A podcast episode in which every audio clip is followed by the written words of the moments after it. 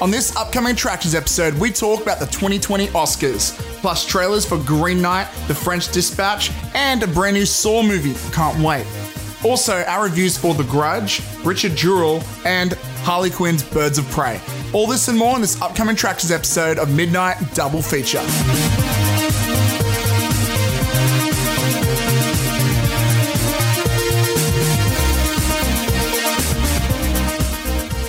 And we're back after a little bit of a little break. Uh, how you doing, man? I'm good, dude. Uh, this is yeah. We, we had a little bit of a hiatus, didn't we? There's been uh, a few things, including the Oscars. Um, what's what's new with you, dude? What's what's happening in life? Um, Well, bit of this, a bit of that. air. yeah, yeah. we, it's Yeah, like it's- such a it's- fake conversation. It's like, oh it's yeah, so it's not like fake. uh, so let's just let's just give fake answers. Ask me that question again. Matt, what's happening in life? Well, man, it's it's really crazy. I just fought off a vampire trying to steal my car. Um, I, I was walking outside and I just see this vampire and he's like just scratching at the car. I'm like, mate, you're not getting my car. He's like, fuck you. And then all of a sudden, fucking the Ninja Turtles come out of nowhere and the Ninja Turtles start fighting this vampire. And I'm all like, dude, what the fuck is happening? Meanwhile, the fucking Dwayne The Rock Johnson is like, inside my house waiting because I promised to get him like an apple like an hour ago. this is really bad improv. How did I know Dwayne the Rock Johnson was going to make a an appearance in this uh, in your little story? But He's my uh, go-to when it comes to famous people and movie stars, honestly. exactly. I gotta mix that up. Welcome back to another upcoming attractions episode of Midnight Double Feature. Uh, this is, like I said, upcoming attractions. If you don't know what that is, we're going to go through the news. We're going to talk uh, this on this episode. We're going to talk about the Oscar winners. We're going to talk uh, our reviews for well, my review for Richard Jewell uh, and our reviews for The Grudge 2020 and Birds of Prey. And I am not going to talk about that title. um, Way too long. Way too long. And we're going to do, for the first time ever, what we're calling the hashtag MDF game. If you don't know what the M- MDF game is, I posted about it in the after party. The after party is our group on Facebook, and that's where our community gets together and uh, chips in, chimes in, comments on uh, all the things we love. The MDF game is something that I. I, I cooked up a little bit. Like I was just like, you know what, this could be fun, right? Like this could be fun to get everyone's thoughts and opinions onto. Uh, uh, I'm not going to say hot topics, hot button topics, just you know, interesting topics. Um, You're way overhyping this. It's a fucking question that no yeah. yeah, uh, it is a question, but like, like I- I, I'd like it to become like a weekly kind of like a regular thing. Like, I mean, you know, like everyone, we, we post a poll, and basically we ask a question, and basically it's you know, what's your favorite blah? Like this this week's is what's your favorite DC movie? Right, nice and simple, um, but can be somewhat controversial. Right, you know, eventually I want to get into things like who's your favorite director or things like that. Things things that you know inspire conversation from uh, us two beautiful hosts here at Midnight Double Feature. We are So- beautiful. That is correct. We are, we are. Uh, we're two strong, young, independent women who don't need no men. Uh, Yeah. but Facts. that we're, we're going to be playing those games, that game, right at the end of the episode. So you're going to have to just tune the fuck in or hit fast forward, but please don't do that. uh, like I said, Midnight Double Feature. We have two pages on Facebook, which is the after party, and then we have our main page, which is Midnight Double Feature. We're on Instagram, which is at Midnight Double Feature. We're on Twitter, which is at MDF Pod. Uh, please feel free to email us anything, any requests, complaints, questions. It's Midnight Double Feature at gmail.com.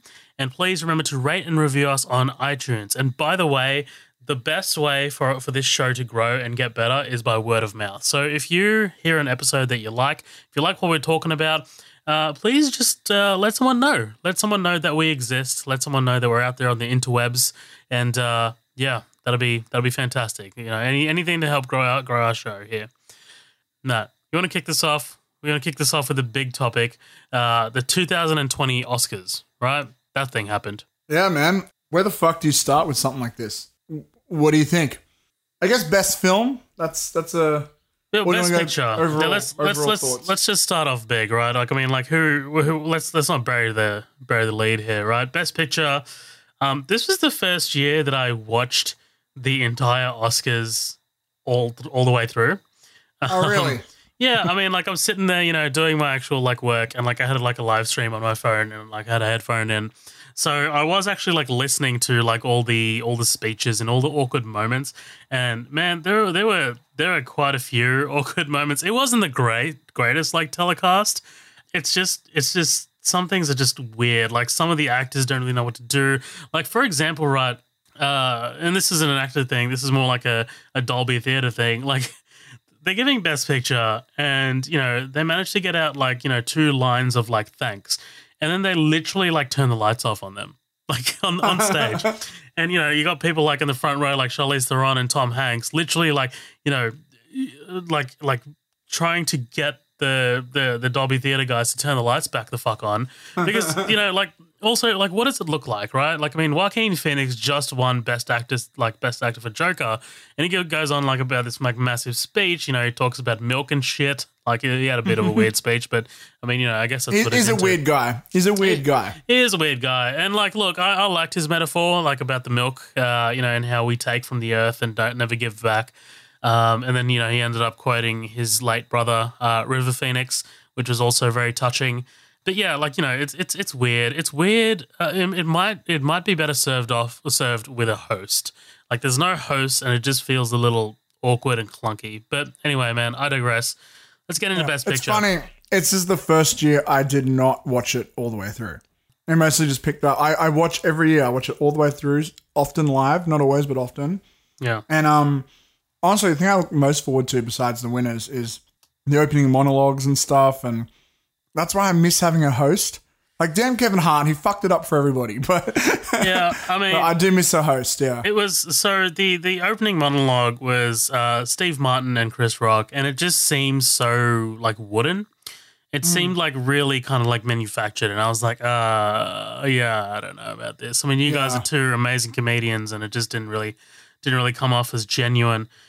But yeah, look, Yeah. let's. um, let's I just- also think like I I think it's worth just sort of talking about it. Like I something occurred to me when um, Joaquin Phoenix did win because I remember when he was giving his speech, I thought it was a bit awkward as well, but I was thinking about it and I'm like, it's he spends his whole life acting, and it's the most prestigious award. Like what a lot of people forget about the Oscars is like it's not just picked by the Academy like it's some company. No, they're voted by the best actors in the world, the best directors, the best producers. You know, the most um, well, I know best is subjective, but the most you know, in that industry. You know, some of the most successful. So for that, that's a huge honor by their peers. It is so, and it got me thinking about the the big Golden Globes that happened this year with Ricky Gervais, and he was like, it went really viral where he's like, "Take your trophy, thank your God, and fuck off." He was all like. Don't give a big speech. We're here to see you act, not what you. And I was just thinking as I was watching Joaquin Phoenix like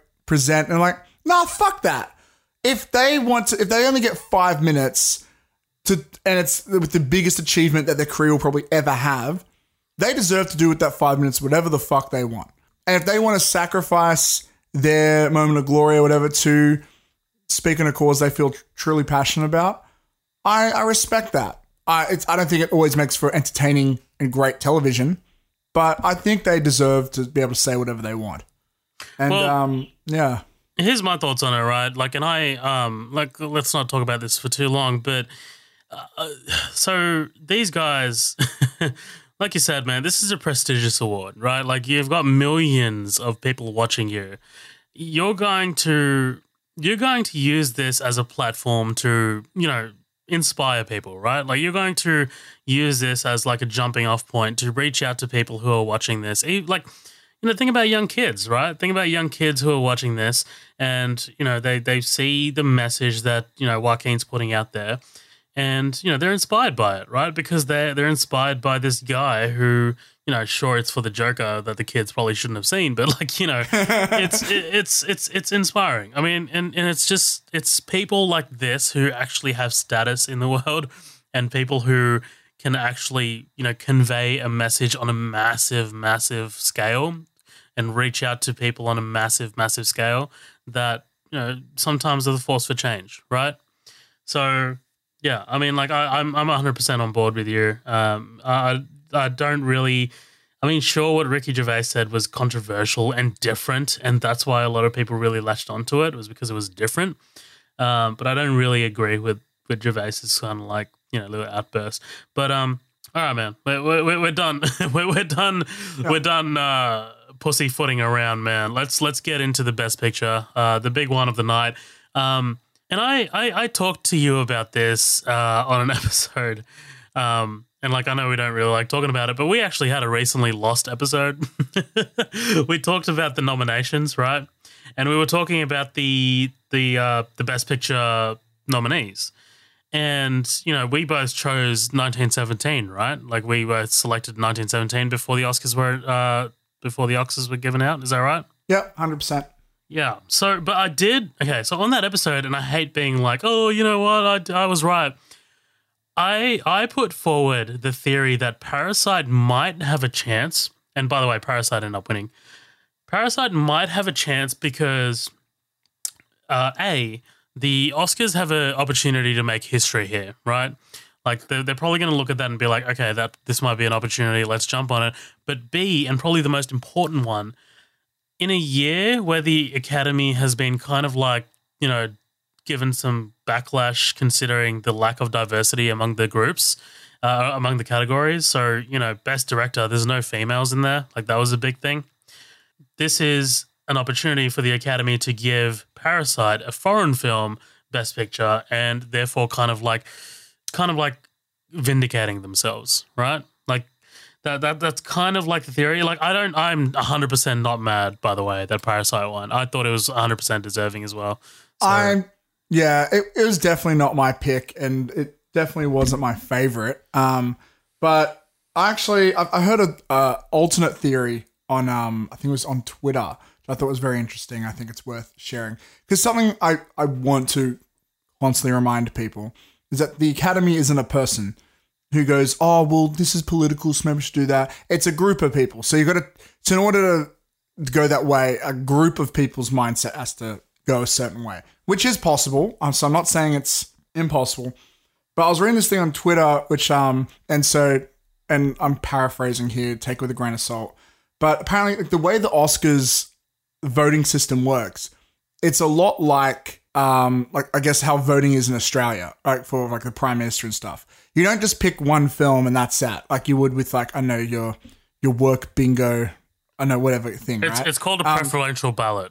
yeah, it's a preferential ballot. So, so while a lot of people, like some people were a bit surprised with Parasite, it doesn't mean that everyone picked one. It could have been Parasite got the most number twos and threes, and that outgoes number one. You know, that's a strong possibility too. It's basically, it's not about finding the best film.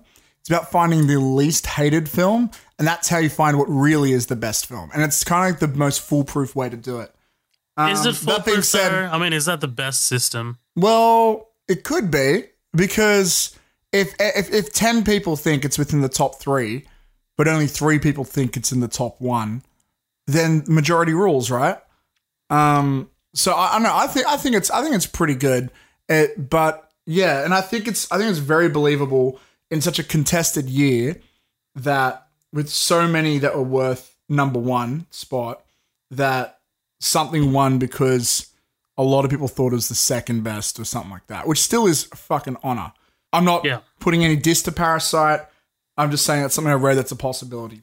I low key like voted one in 1917, but I would have loved it, loved it, loved it. Jojo Rabbit won.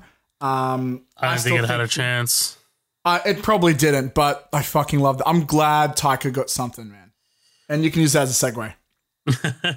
Yeah, so Taika Waititi ended up going home with what two or one? I think one Oscar, right? I think it was one. Yeah, but I mean that's that's fucking awesome, dude. I love that Taika Waititi is now an Oscar winner. Like he's just he's just so he's just such a force to be reckoned with, man. Like every movie he's put out, all four films that I've seen, um, it's just he- he's he's just got such a an amazing voice, right? And not just in film, but in so on social media as well. Like he's kind of getting out there, and he's just he's amongst it. He's um he's super positive. He's super hilarious, and uh, he's just he's just one of those directors that you're just really really glad to have won an Oscar. Yeah, I, I, I was rooting for him. I didn't know what I wanted him to win, but I wanted him to win something just because I fucking love him so much. He's right. he's won- coming. I, he quickly came into like the public's eyes, and we all just fell in love with him immediately. It's Yeah. crazy to think this Oscar winner's next project is another Marvel film. I Fuck know. yeah. Hell yeah, dude. Um, so he won. He won the Oscar for best adapted screenplay. The best original screenplay went to Parasite. Um, so it's not like this every year, but generally the winners of best adapted screenplay or best original screenplay will go on to win the best picture. So when Parasite took out best original screenplay, I was like, oh, okay, hold up where we might have a we might have a game changer here because that's what happened with Green Book last year. Like you know, Green Book was Sure. definitely one hundred percent not the favorite to win uh, Best Picture, but then once Yeah. you know it won Best Original Screenplay, it was like oh fuck, sorry, Best Adapted Screenplay. It was like oh fuck, what the fuck. Um, Best Animated Feature, Toy Story Four, right? Fuck yeah. Well yeah. deserved. Best Supporting Actor, Brad Pitt. Man, I am happy about that.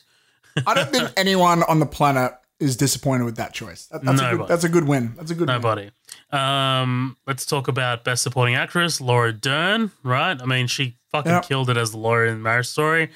She won the um, Golden Globe for that same thing. She did as well. She did. Yeah. Um, actually, most of the ones that won the Oscar won the Golden Globe beforehand. Um, not all, but most. Uh, it was actually the Golden Globes were actually a pretty good indicator this year. Um, I don't really agree that they are every year, but this year for sure.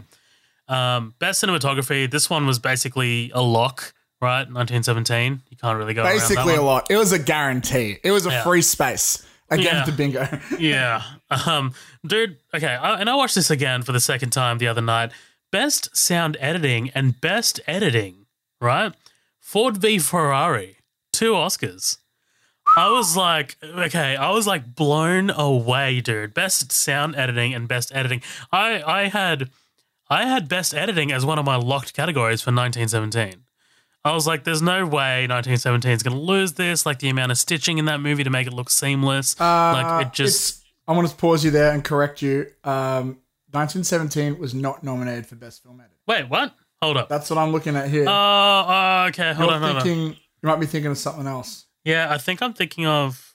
Wait, that's weird. I swear to God, I thought It, it was in for sound mixing. Mm, Um, I think for the Golden Globes though, it was nominated for Best Edit. yeah, yeah, that's weird to me. But Um, for me, for me, I will say I've heard that argument put through a lot, Mm. and I I feel like you could argue because the way that they did a lot of those cuts were by like having objects block the screen, so maybe that could even fall that stuff. Oh no, dude! effects. I, I disagree. I mean, there's like okay, so Deacon said there's nine. Like the longest shot in that movie was nine minutes, right? They did not cover the screen for that long. Yeah, Like, no, yeah, it'd be, it'd be for split seconds, but there's a there's a there's a technique where you can mask something. So you have an object come, and then like you sort of split the screen through cropping. well, that's probably why I won best of visual effects, right? Well, potentially. Um, Yeah. But you could also, like, I know stuff like that. Like, I don't know what the fuck you credit for. It could be special effects, but it could also be, I know, in a way, directing, or it could be special, or it could be, uh, it could be a variety of things. It could even be editing as well. Um, but I think overall, I would credit that maybe to director because you have to have the vision to think of that. But maybe it's cinematography as well because you know you got to frame the shot to set that up in order to help tell the story. Um, so I honestly, I, I I don't know how how that is to to judge. But regardless, of whatever the fuck it is, it's impressive as hell. It is I mean, one hundred percent. I will I will talk about 1917 for the next 20 years. Oh, get the chance. one It's hundred that percent, good. dude. Uh, best original score, Joker, right? Really, really Yeah, well deserved. actually- I thought You Hilda. I do think I do think Joker got way too many noms than it deserved, but it definitely earned that one. It was a really fucking good score. Yeah, we disagree very hard on Joker, and I'm not going to go down that rabbit hole, but And and obviously best actor, well Yeah. earned. right. I mean, that was also the other lock, right? I mean, no one else was Yeah. going to take him down for that. Uh, best actress, Renee Zellweger. Uh, have not seen Judy, but she was the one getting the most hype um, on the way. Her speech, by the way, was garbage. It was so bad, dude. It was just so it was just rambling and like you know there was like you know there was no message or anything like which is kind of a little refreshing, but it was just boring, dude. I'm just like ugh, get me out of here. Um, all right, and this is the one that I'm kind of most uh, annoyed at. If I'm if I'm gonna if I'm gonna if I'm gonna say anything, uh, and this is the one that kind of like it was a little controversial because Best Director was the most stacked category of the year, right? You got Martin Scorsese for The 100%. Irishman, Todd Phillips for Joker, Sam Mendes for 1917, Quentin Tarantino, Once Upon a Time in Hollywood, and then Bong Joon Ho for Parasite, who ended up taking uh taking home the statue. Um, dude, That is so stacked. That is This- so stacked. this is Mendes's category. Like, I if you're gonna give Sam Mendes a, a an Oscar for anything, it's this movie. And I th- I honestly think that he directed the best movie of the year. Like he did the best job directing. Like I I can't I'm in s- agreement. Yeah. I can't see. I mean, I can't like Parasite is incredible to me. I love I love Parasite. I've seen it four times now. Um, Wow. Yeah, I, I bought it, dude. Like it came out on digital, and I was like, I'm buying this. Uh, Quentin did an amazing job with Once Upon a Time in Hollywood. Todd Phillips, of course, and Martin Scorsese, of course, as well. But yeah, Sam Mendes, uh, like just pulling that movie together and just the amount of like effort it must have taken, and just how personal that story was to him, considering that it was told by his grandfather. I I don't know. I would give that one to Sam Mendes, and I'm actually a little shocked. I, I think honestly, um, uh, Sam Mendes yeah deserved it, but I wouldn't have been upset if it went to Todd Phillips or Quentin. Martin Scorsese. Actually, uh, Todd Phillips, I don't know. I don't. Now, probably Martin Scorsese or Sam Mendes were my were my top my top Uh, picks. I would have rather Todd Phillips over Tarantino. I think. That's interesting. my, my my two would have been Mendes and Tarantino right behind him. I don't know. Like, I just feel like the whole concept of Once Upon a Time in Hollywood, I feel is like, you know how that story came out where they might make a TV show on it or something? I heard Yeah. that. I'm like, oh, of course. Like, I feel like that type of story is much better suited to TV. Well, hold on. Now you're talking about screenplay. Now that's not directing, right? True, but does not the director have the vision? Uh, yeah, like it's it's it's on the fence of that. You you you got a point. You got a point. But yeah, I don't I don't I don't know. Like I don't see it. I think you know what? It's it's unfair because I look at it and I go, not Tarantino's best work. But you gotta I gotta remind myself, Tarantino's mediocre work is still better than 90% of the directors you're going to fucking see out there, you know? Because you shouldn't compare Tarantino to Tarantino. You should compare Tarantino to his, like, others, you know? I think um, I just internally uh, was a bit more critical on Tarantino because he's such a fucking legend. It's kind of like the way we talk about Star Wars, you know? We hold Star Wars to a high standard because it's fucking Star Wars. So while something like, I don't know, The Rise of Skywalker, people call it shit compared to other Star Wars movies, you look at to other like big sci-fi blockbusters, like, hey, fuck you, it's a fun movie, you know? Um, I should never compare that movie to Tarantino again, though. So I, apologize. I definitely apologize for all the listeners out there. Dude, people are picking up their pitchforks and everything, dude. Like you got to be careful. Listen to my point, not my words. Um, but that that basically covers it, right? I mean, like, there's no other category that I'm really, you know, Yeah. that passionate about. Um, there is one thing I want to mention though. This is the second time at the Academy Awards that Martin Scorsese has gone zero for ten. Zero for ten. The other one was Gangs in New York. So ten nominations, zero wins. That is astounding to me. And you know, I think in any other year, The Irishman will clean up. Like, you know, if you didn't have Joker, if you didn't have 1917, if you didn't have Parasite, The Irishman would have killed this year, you know? Th- this was one of the more competitive years I've seen the Oscars. Like, Oh, 100%. especially compared to even last year. This is like what, twice as competitive as last year, for sure. Absolutely, dude. Absolutely. But yeah, It was a good year for movies. it was, dude. It's a, it's a good time to be a movie fan. Let's hope this year holds up as well. Um, let's move on to our first trailer of the the, the episode. Let's talk about this movie, right? let's talk about this movie, The Green Knight. Or is it just Green Knight? I think it's just Green Knight, right? Um, No, it's I the Green Knight. Green Knight. Might be the Green Knight. Yeah. Yeah. Um, I'll tell you my first initial reactions to this trailer. Um, I saw it. Um, I think you'd shared it in the after party. Uh, make sure you join that if you're listening on Facebook.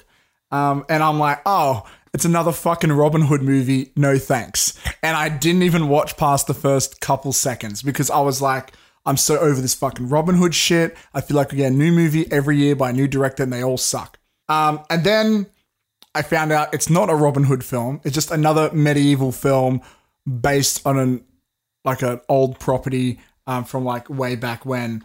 Um, that just happened. They just both are connected to some color, I guess. So okay, I'll watch it. And um, look, medieval movies aren't really my thing, but I definitely think this has a really cool visual style, and that's hooked me. And um, the guy's name is it Dev Patel? Is that his name? Dev he was Patel. in. And he was in Lion, right? He's, he was in line, yes. He was the lead. Yeah, I'm I'm I'm keen to see more of him. So, um, well, it's not my genre. I think I'm going to check this one out. But you seem really hyped for this. I'm so hyped for this, dude. Um, this is okay. I am excited based on the studio alone. This is an A24 film. A24 just knock it out of the park. It seems like pretty much every time. Like I mean, they've got the Lighthouse out right now, which is I I'm dying to see. It's not it's not actually it's not out here in the, in Australia yet. I think. But um, yeah, A24 just kill it, dude. Like they did Uncut Gems. You know, they're they're, they're solid. Um, but yeah, this is, dude. Let me read you the synopsis. This is, I am so down for this. A fantasy adventure based on the Arthurian legend. The Green Knight tells the story of Sir Gay Gawain, King Arthur's rec- King Arthur's reckless and headstrong nephew, who embarks on a quest to confront the eponymous Green Knight, a gigantic green green skinned stranger. Um, yeah, sign me up, dude. I mean, Dev Patel, Alicia Vikander, Joel Edgerton. I'm fucking down for this shit. Hit me. I think the goal of this trailer is kind of it's meant to capture the atmosphere, right? Yeah, You'd say. yeah, I absolutely. think It trailer seems odd- two. It seems weird. It seems like it seems strange. It seems like what the fuck is going on. Um, and I love, oh, dude, I love that in a trailer. You know, especially Mm. like that seems like you know A24's bread and butter. Like that's kind of like the whole marketing department. Just like being weird. dude on the on the whiteboard. I guarantee you, point number one is how do we make this weird? I love it. I love it. Yeah, I think um trailer two could be the chance where it grabs me, but I am intrigued, which is more than I can say for most films with this type of setting. So um my ears are raised, my eyes are open. Nice. And uh, Weta, I'm reading here, Weta Digital will work on the visual effects. So Weta Digital, um, they did Avatar, they did Lord of the Rings. They're based out in New Zealand. They're a great visual effects house. So yeah. Uh, Let's talk about Zerd. let's talk about dude. okay. Let's not um I mean, let's talk about this right up front, right? We we got a Matt Reeves, Batman, the Batman director, Bat Matt Reeves, posted something to his Instagram. Short video, but really, really revealing, really cool. Uh first look of Robert Pattinson in the outfit, in the suit for the Batman. What'd you think? Yeah, it was cool. Um it makes me think a lot about the Joker reveal, like the Joker screen test we got as well. And there's a Birds of Prey one too. Like a year before the movie. There was. I forgot about that one. You're right. Yeah.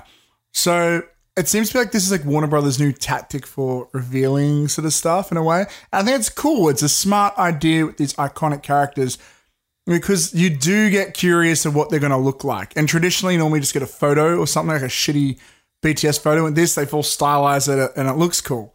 Um, and this definitely does look cool. This looks like okay. Well, first of all, the first thing that strikes me is the choice of red lighting, and it just gets me gets my brain thinking like, what does this mean? How's this tie into the themes? What do they want us to think? And the music is this original music made for this, or is this Correct. So this is our first, um, like our first sample of Michael Giacchino's score for the movie. right? It reminds me a little bit of um, one of the few things I liked about Batman v Superman was I really liked Hans Zimmer's um, take on a Batman theme, how overly epic it was and just really big. I feel like in that it was a bit too I actually cannot remember it. I remember, I, remember Superman's one, but not Batman. Yeah, it, it was it was really it was really not what you expect it to be. But this retains the element of just really epic, like really in your faceness. I feel um, it's definitely gone for something different. The I think Hans Zimmer's was very more like it was like striking you. This is a bit more like I don't know, not that. um, but yeah, the main thing people want to talk about is the suit, right?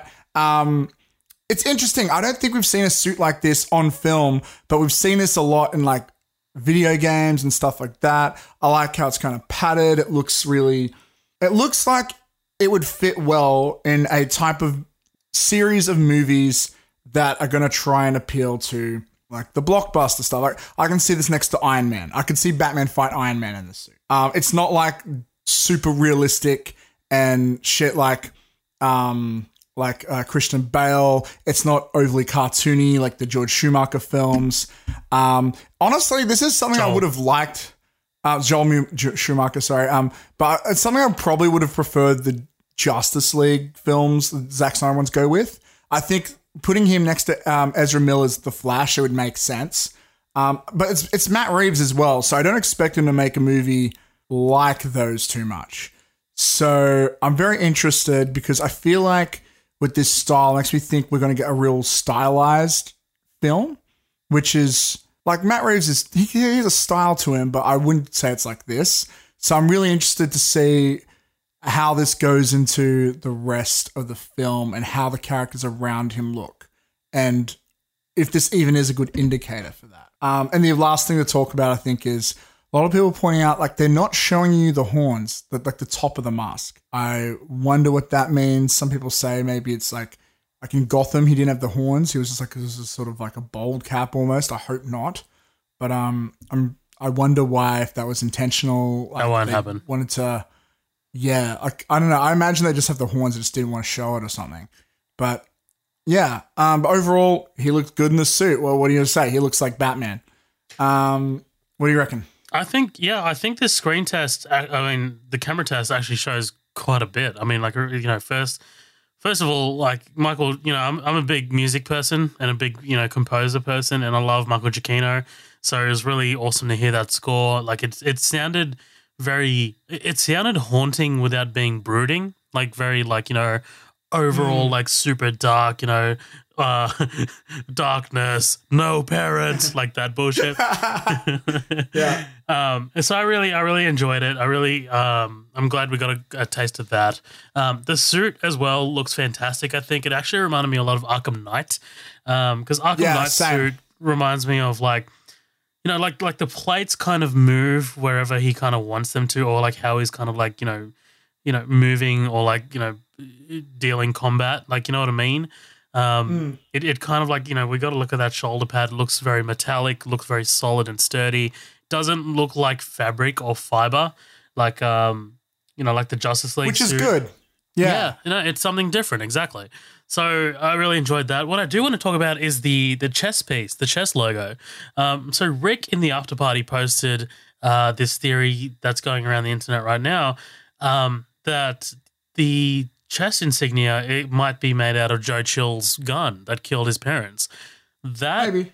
that to me is awesome. I am so down for that addition because it just adds. I mean, like I'm sure it's been done in the comics before, but it just adds so much to the character of Batman. Like it's it's kind of like a a reminder of like why he does what he does, why he like you know puts on the suit Yeah. and goes out every night and you know beats criminals to death.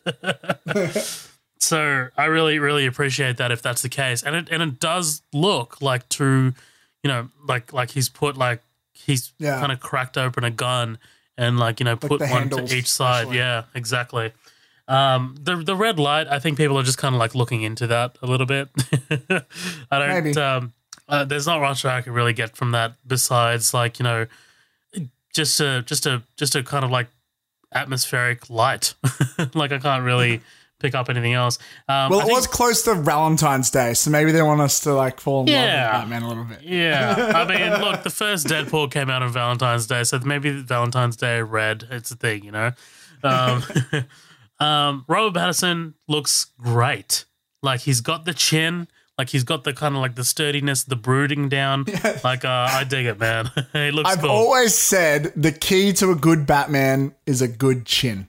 I've I've honestly have said that many times, um, and I think he's he does have a, he has a chin, and I like how he's definitely a younger Batman, um, and I I you know I want him to play it for a while. I, I just want to also say I think one of my big problems with how Warner Brothers has treated not just Batman, but the whole Batman franchise is ever since Chris Nolan knocked it out of the park, they've been so fucking. They've been, I think, confused of what to do with the success.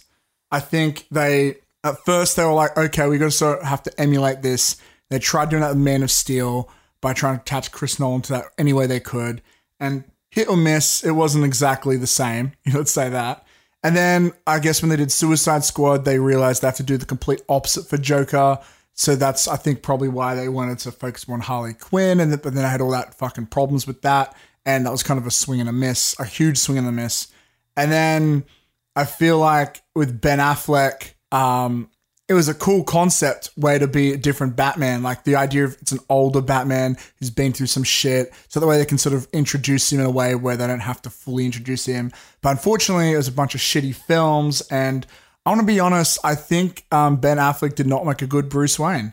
Um, that might also come down to the way it was directed and the writing and stuff.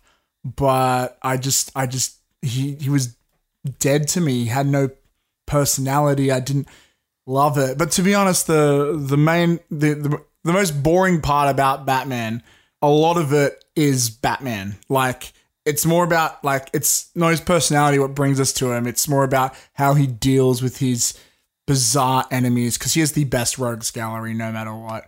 And and the way that he handles things and stuff like which I guess in a way is also his personality. But I just really had trouble connecting with Ben Affleck's Batman. Um, so I'm really keen to see like a younger, probably more charismatic in his own way, maybe actor. Oh, I can't have said that, but still, I'm I'm on board with that version of Batman. So I, I plus Matt Reeves directing this. Fuck yeah, I, th- I, think we're in for a good movie. Oh, dude, 100 percent, man. I'm, I'm also.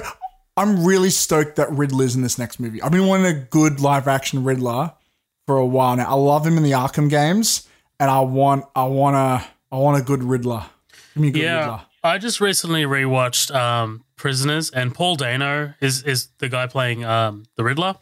And man, I cannot wait to see him play the Riddler. like he's just such a good yeah. low key actor. He's also in you know There Will Be Blood. He's just he's top notch. Mm. I'm I'm really keen to see Colin Farrell as Penguin. Like I I, yeah. I want to see how they like what direction they take the Penguin in because Colin Farrell is just he's awesome. I dig him. I I've said this before and I'll say it again on the podcast, but one of the best Batman stories I've seen is if you guys want to play a game, uh, the Batman, the Telltale one, season one, uh, is a really what they do is it's more about Bruce Wayne than Batman, and they've changed up a lot of the character dynamics. And then there's Bruce and Penguin or Oswald. They were childhood friends because they both come from rich families, right? Because their families were friends, but they both went like in different directions and like they have a really cool relationship in that game. Highly recommend it for anyone who wants a good Batman story. Season two uh, has a really interesting take on Joker, so unique, but they they were like fuck the canon, they really changed it up. But season one in particular, really interesting. Um, that's a really good Penguin. Cool. All right, man. Let's move on. Let's move on to Spiral from the Book of Saw one of the weirdest titles of all time. Matt, what did you think of what did you think of the first look at Spiral? Um, so we heard about this a while ago, right? Chris Rock doing Saw. Um, sounded weird as fuck. A lot of it makes sense now. Um, because he's really big in like a lot of his comedies about race and stuff, and the way that he's trying to kind of Jordan Peele it by incorporating racial elements into this, it kind of makes sense. Like so, it's a copycat killer, probably why they're calling it Spiral and not Saw or Jigsaw.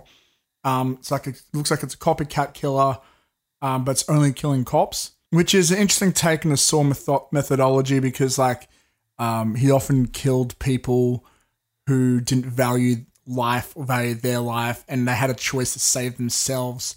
I don't know if they're going to do the same thing here, but you can do a lot with that. So I think it's a really interesting concept. Um, and I love that it feels different. Like Jigsaw felt like it was trying too hard to be like the old saws while also trying to be more hip and fresh and that was a bit gross to me. And uh, sorry i should prefix this. I'm a huge saw fan. Me and my one of my best mates we used to go every year on halloween and watch the new saw film. It used to come out every october. We fucking loved them and um, i know they get worse as they go on. A lot of them do. But i fucking love this franchise. And i love the fact that now we're getting um, iconic actors. Like we've got Chris Rock and Samuel Jackson. Fuck yeah. Um, we're trying to deal with some more like sort of sophisticated themes. I feel like now we finally have a chance for this franchise to get taken seriously again. And I know none of the original creators are attached. That's okay as long as they make a good movie. And Chris Rock seems really passionate about this project. So please be good.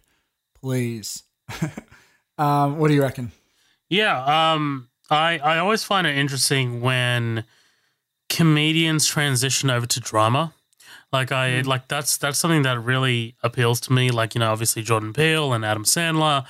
Um, there's something about comedians whenever they transition over to drama, it it it, it works. You know, more often than not. Even Robin Robin Williams, dude, like back in the day, you know, he was obviously well known for you know big you know out like out there roles like Aladdin and Patch Adams and you know fucking like what else? Flubber like in the nineties. And then he did Good Will Hunting right? Like Good Will Hunting earned him an Oscar. So it's just it's interesting to me whenever whenever actors kind of like turn on for a drama. Um and I am so keen for this I'm so keen for this movie based on that alone. Um just just you know the him him executive producing uh, and Samuel L. Jackson. You know, like that that pairing is just great. It's it's it's going to be an interesting movie, and it's definitely the most excited I've been for a Saw film. I was not excited for Jigsaw, um, and Yeah, it was, it was a letdown. it was a tremendous disappointment, dude. I was just like, oh, good God, get me out of this. But yeah, really, this this seems weirdly fresh. Um, Right? So fresh compared Yeah. to the others, at least. Yeah, right, exactly. Um, and you know, I, I want to see what Chris Rock can do. I want to see what Chris Rock can bring to a, dram- a more dramatic role. Um, I'm I'm more excited for this based on the trailer for the next upcoming season of Fargo because he's the lead in the next season of Fargo. And I'm just I'm just like, God damn, man! Like Chris Rock, what the fuck? Like you know, you, you- you're doing more dramatic shit, and I'm I'm liking it. You know, I'm liking what I'm seeing. So let's uh let's see how we go. I'm definitely definitely keen for it, uh, but I'm not I'm not digging that title. Like you know, I'm I'm not really digging Spiral from the Book of Saw. I don't know why. I just uh yeah, I mean like from the Book of Saw sounds like a studio note.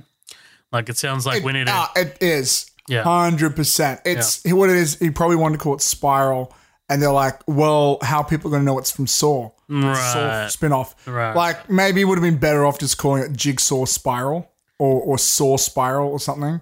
yeah. um, yeah. But yeah, it could be also be a rights thing. Who the Right, exactly. But I mean, I think it's safe to say that we're both uh, some somewhat excited. Um, the director of this movie is Daryl Darren Lynn Bousman, who directed Saw Two. Um, Saw Two was one of the better ones in the franchise, so Yeah. let's let's see how we go with that. Um, yeah, I mean, like you know, I, I would have much preferred a, a fresh director, like someone else completely new, unattached to the franchise. But um, yeah, we'll see how we go. All right, man. Well, yeah, Saw Two was one of the better ones. it was. Yeah, I mean, I, in my opinion, I think they could just kind of like you know it started off like strong and then just kind of will nosedive from there. I just Oh, sorry, I'm realizing uh, he directed a couple Saws actually. I On think- IMDb. did he? did, I think, did, you sure he didn't produce three- them? IMDb says he did three and four as well. That can't be right. You really, Darren? Yeah, looks like he did three, two, three, and four. What the fuck? Hmm. Yeah, that's um. Hmm. Yeah, he did do two, three, and four. Oh no, and he also did 11, 11, 11. Oh boy. Oh, You know what? baby. Did he write them though? That's the question. You know what? Uh, we're going too much into this, but um, at least he knows how to. At least he knows the the the approach to Saw. He's done a couple times. Right. Well, the the the writers the writers don't give me that much hope either. I mean, they wrote Piranha, and Hey man, that's a good bad movie. uh, but that's also a bad movie. yeah. and they also wrote Jigsaw too. So yeah, Uh, yeah. but story by Chris Rock, isn't it? I think so. I think so. All right, let's move on, dude. Let's talk about Wes Anderson's The French Dispatch. This trailer dropped this week. Um, man, th- this is, of course, a cast that Wes Anderson can pull together, right? Holy shit. Uh, what do you this think of is, this?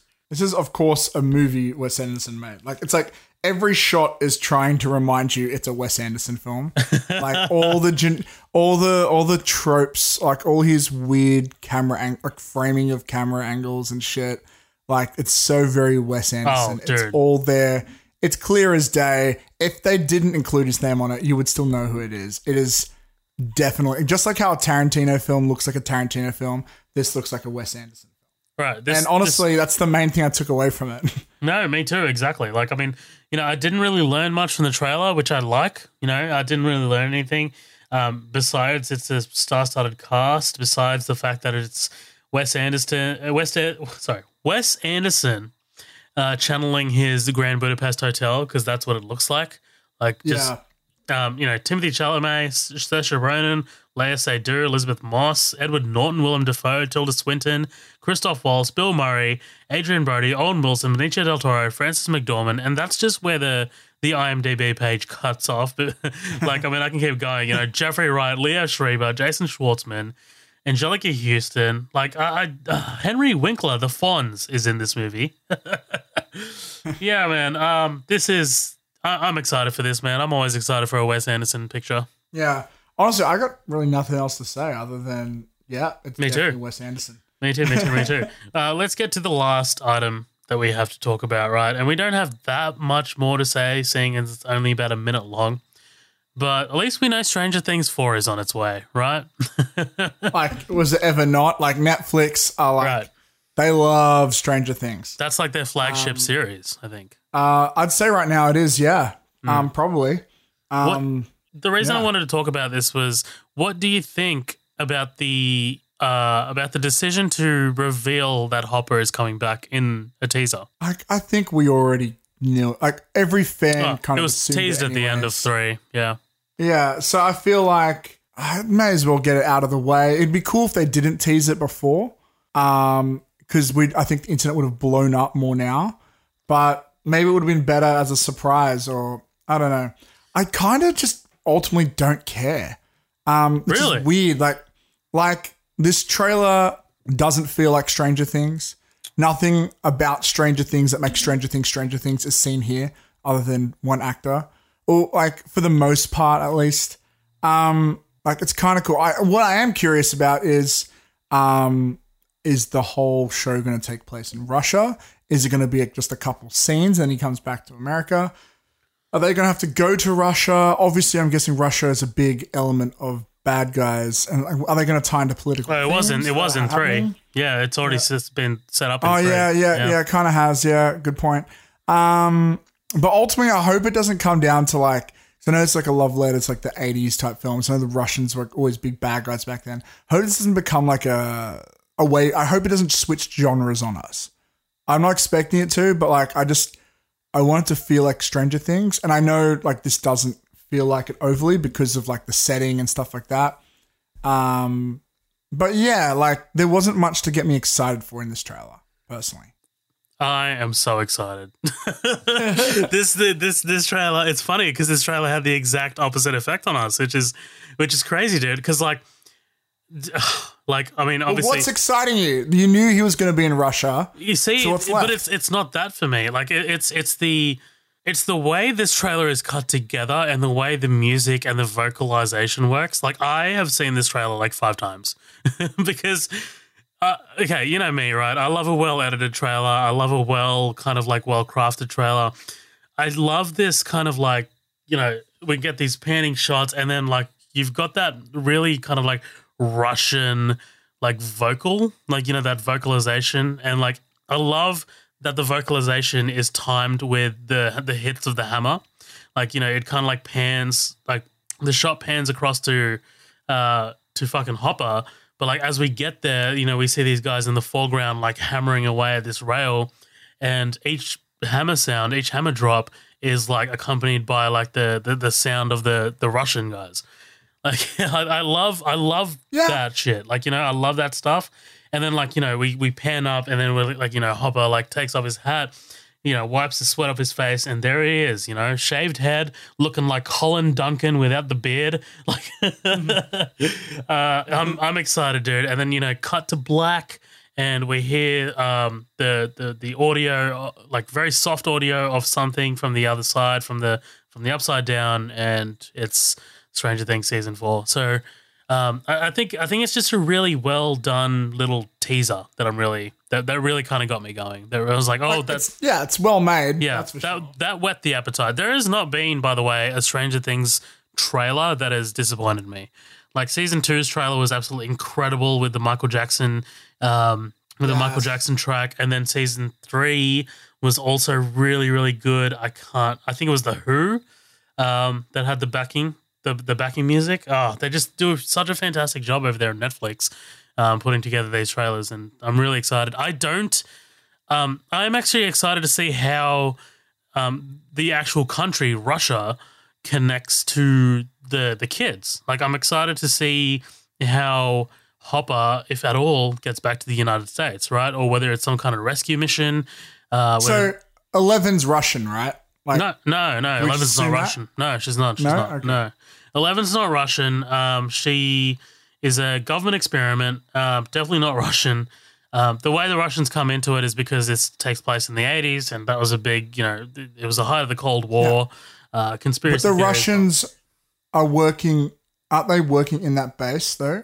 That's government run. No, no, no, no. No. okay, So- I'm I'm miss I'm miss I'm forgetting season three. I gotta rewatch. No, no, the the Russians, the the Russians weren't there. Um, basically, what happened is like you know they were underneath the mall, the shopping center, um, and that's kind of like where their base of operations were was, and they were trying to.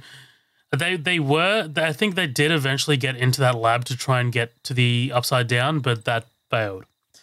Um. So yeah, there you go. I'm really excited for this season, dude. Really, really keen for Stranger Things season four. Um. Yeah, that's about it for uh, news. Let's say, what do you say we get into some reviews, dude? Let's do it. Let's do it. All right, first up, we're going to start off with a bit of a downer. Let's get to the grudge.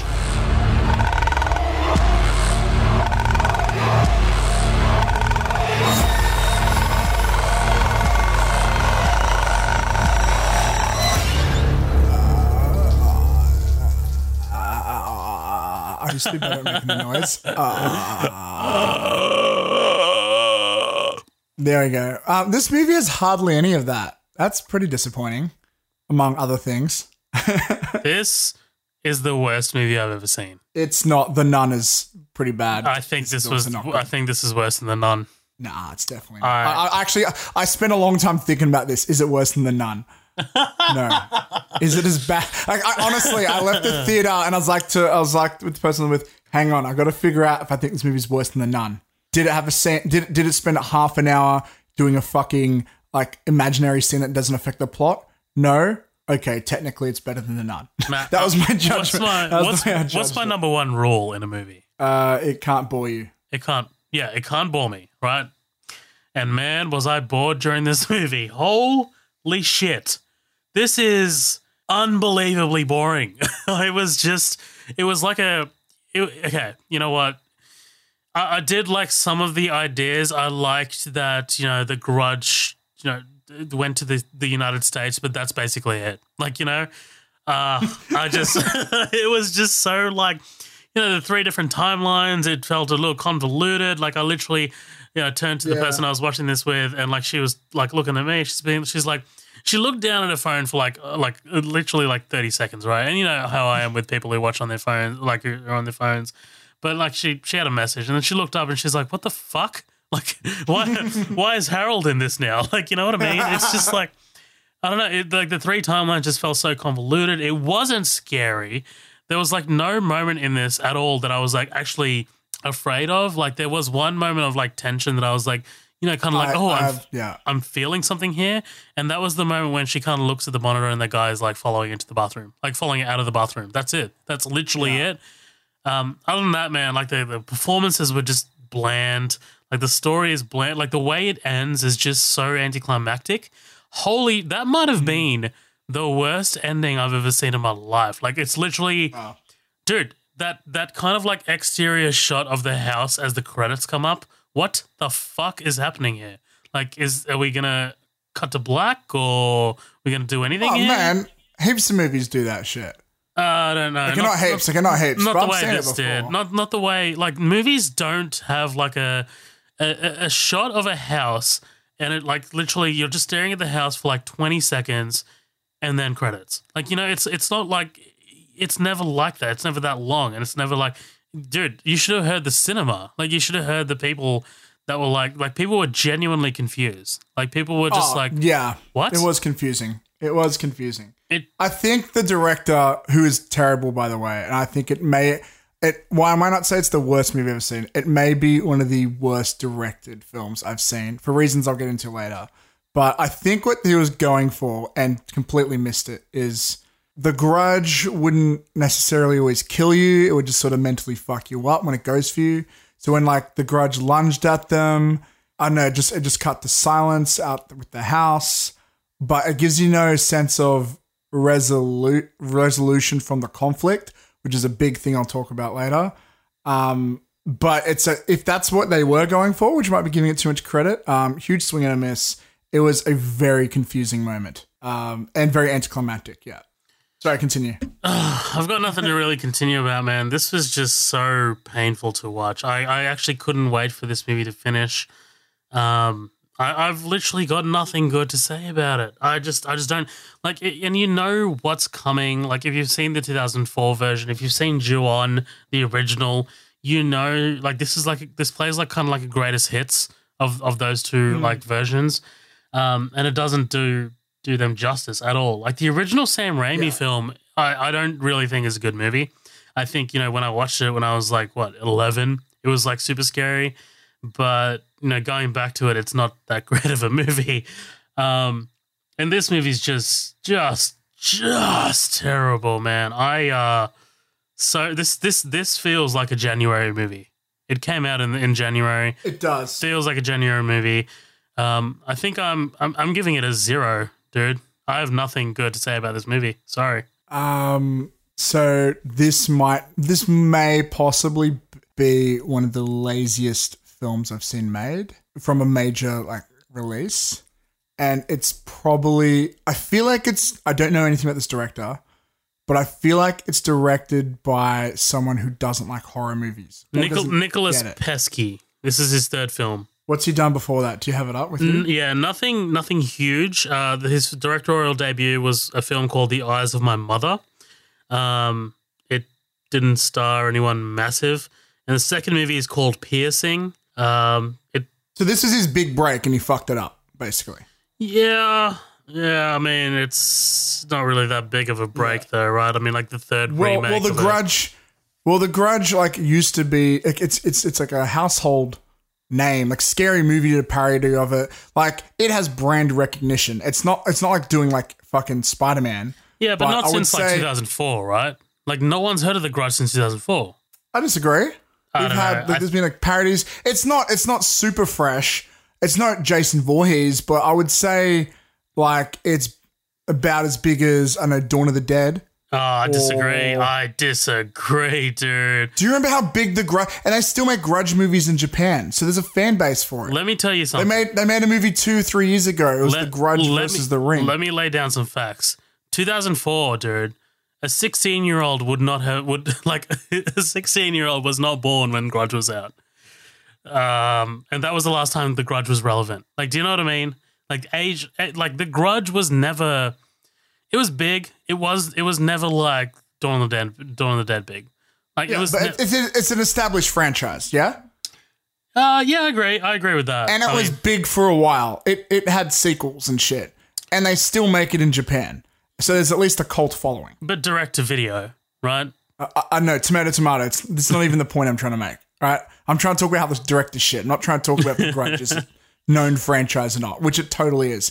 People know that noise. They like they know it. People our age know Um, but- that noise. Yeah, that's still a big deal. There's there's a lot of people our age out there. Oh, well, I mean, yeah, I mean, but I, I don't know, man. I just, I I'm think not comparing it to Marvel I think it's. I think it's kind of irrelevant now. Sorry, I don't mean to like, you know, throw you off your. Yeah, yeah, you just completely fucked up my review, but thank you. Um, okay, so so uh, where was I? Um, it's an incredibly lazy film. I feel like it was probably made to retain the rights to The Grudge because it is a well-known franchise. If Scary Movie parody it, it's known. Okay. Anyways, right. Um, uh, I feel like the director doesn't like horror films because it it goes in a lot of it pretty much gives you everything it pretty much suggests everything you want from a horror film and then doesn't give it to you. It's a giant cock tease of bullshit. um, so what, uh, here's a big problem with the film. There's a lot of deaths in the film. Horror fans, yay. Does how many deaths do you see? How many murders? You have a lot of deaths, but you don't have a lot of murders. Almost every single kill happens off screen. Like the grudge goes to kill someone, cuts, and then it cuts away to the next day of detectives finding the body. It was very frustrating for me because I think it happened three or four times, which is, I'd say, three or four times too many. Um, and the movie is never trying to s- scare you. I think it's just trying to creep you out. But it's a remake of a horror film. You're meant to try and fucking scare us. All the attempts of creep of like scary shit have been done before, like the hand in the back of your hair, but they often cut away really quick away from them, which makes me think one or two things. One, the director is like, I want to do a detective film or some shit. I don't want to give. I don't give a fuck about this horror stuff. So they're just trying to get rid of it as quickly as possible. Or two, maybe it's some really, really, really weird studio note where they're like, actually, can you show less scary shit? We want to make it more accessible, which is which would be a weird note for a horror film. So it's kind of like, why the fuck are you not showing us the kills? You're not. It, there's almost no attempt at trying to build suspense. There are jump scares, which are fucking garbage. Um, and then there's a lot of them, but there's never. There's I think there's only one scene where they try and build suspense, and it's not even done very well. So I Which, feel which scene? like Sorry. Oh, we're going I into spoilers, remember it. guys. I think. I think there. I think it's like a scene where someone's like scared to open a door or something. shit. right, right. Oh, you know what? No, it was um when I think he hid in like the little wardrobe thing or whatever. Um, that was I think they were trying to build suspense there, but there was like there were no other like usually like the the, the basic way to scare to a scare is build suspense. Let's think it's coming. Oh, it's not coming. Boom, scare us, right? That's that's like one of the classic ways. Or or do something that's psychological. And which this movie deals a lot with the psychological effects of the grudge, but doesn't really do anything scary with them. So it just kind of seems like the director completely missed the point of doing a fucking horror film. Like consistently. Like it's not it's it's more busy trying to focus on the detective shit, which no one goes to see the grudge thinking, oh, I can't wait to see a insightful detective story here. No, we don't give a fuck about that. And I do feel like like maybe the multiple timeline stuff, which felt so unnecessary. It was either trying to pad time or they were trying to build the mystery of it. But I don't give a fuck about the mystery of the grudge. No one does. It's a fucking demon, Japanese demon thing that just scares you. Fucking make it scary. I Um, think like, I, I always kind of like the idea of the grudge. Like I, I kind of like the idea that it's a spirit that's born out of anger, and you know it, it- it's kind of like anger and rage. Like it's always and it kind of clings to you, and you can't really get rid of it. I I always liked the idea of it, and I didn't really think that really came across in this movie. I feel like they didn't like they they they hinted at it and stuff, but they didn't do anything new with it, which I think is one of the big sins. Like whatever it did do it was just Right. like a watered down version of what happened before, a much watered down version of what's already happened, and that applies to a lot of things. What I will say is, um, the way I saw this film, uh, me and my girlfriend spoke about watching this film for a while because she pretty much only will watch horror films with me in the cinema, um, for the exception of maybe a few things here and there. Um, and uh, we we bought tickets to this, and then like ten minutes later, I won tickets to it. So I had to get a refund and then go to a cinema that would let us see it. And by this point, we had read a bunch of reviews about how terrible it was. So we went in expecting to be fucking terrible.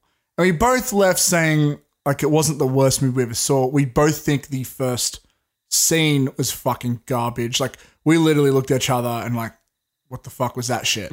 um, it was like the first scene is just the little girl. it's yeah, and it's like they they go to do a kill, but they just sort of take it away from you. But then you find out it did happen. I like the idea of the the- plastic the- bags, but that was it. And that was the original don't- house as well. Yeah, they oh, I don't know that. But like they didn't really they didn't like there's nothing fresh about this film. It's completely stale. It feels like they made it in a rush. Um and it's it's it's not good. It just feels like I honestly feel like the director did not like made this movie against his will or something. You know? it's like he clearly like he clearly doesn't like horror movies. Like if you're a fan of horror movies, right? First thing you do is you show the deaths Right? Even if you're not allowed to show blood, you find a way to show the fucking deaths. Well- they took that away from us like three or four times. That was weird to And me then- because we always saw the aftermath, and the aftermath was always like super bloody and super like violent, but we never saw the Right. the act of it, right? Yeah, I think the only scene where you see something is like where that um, old lady cuts her fingers off, which happens like near the end of the movie.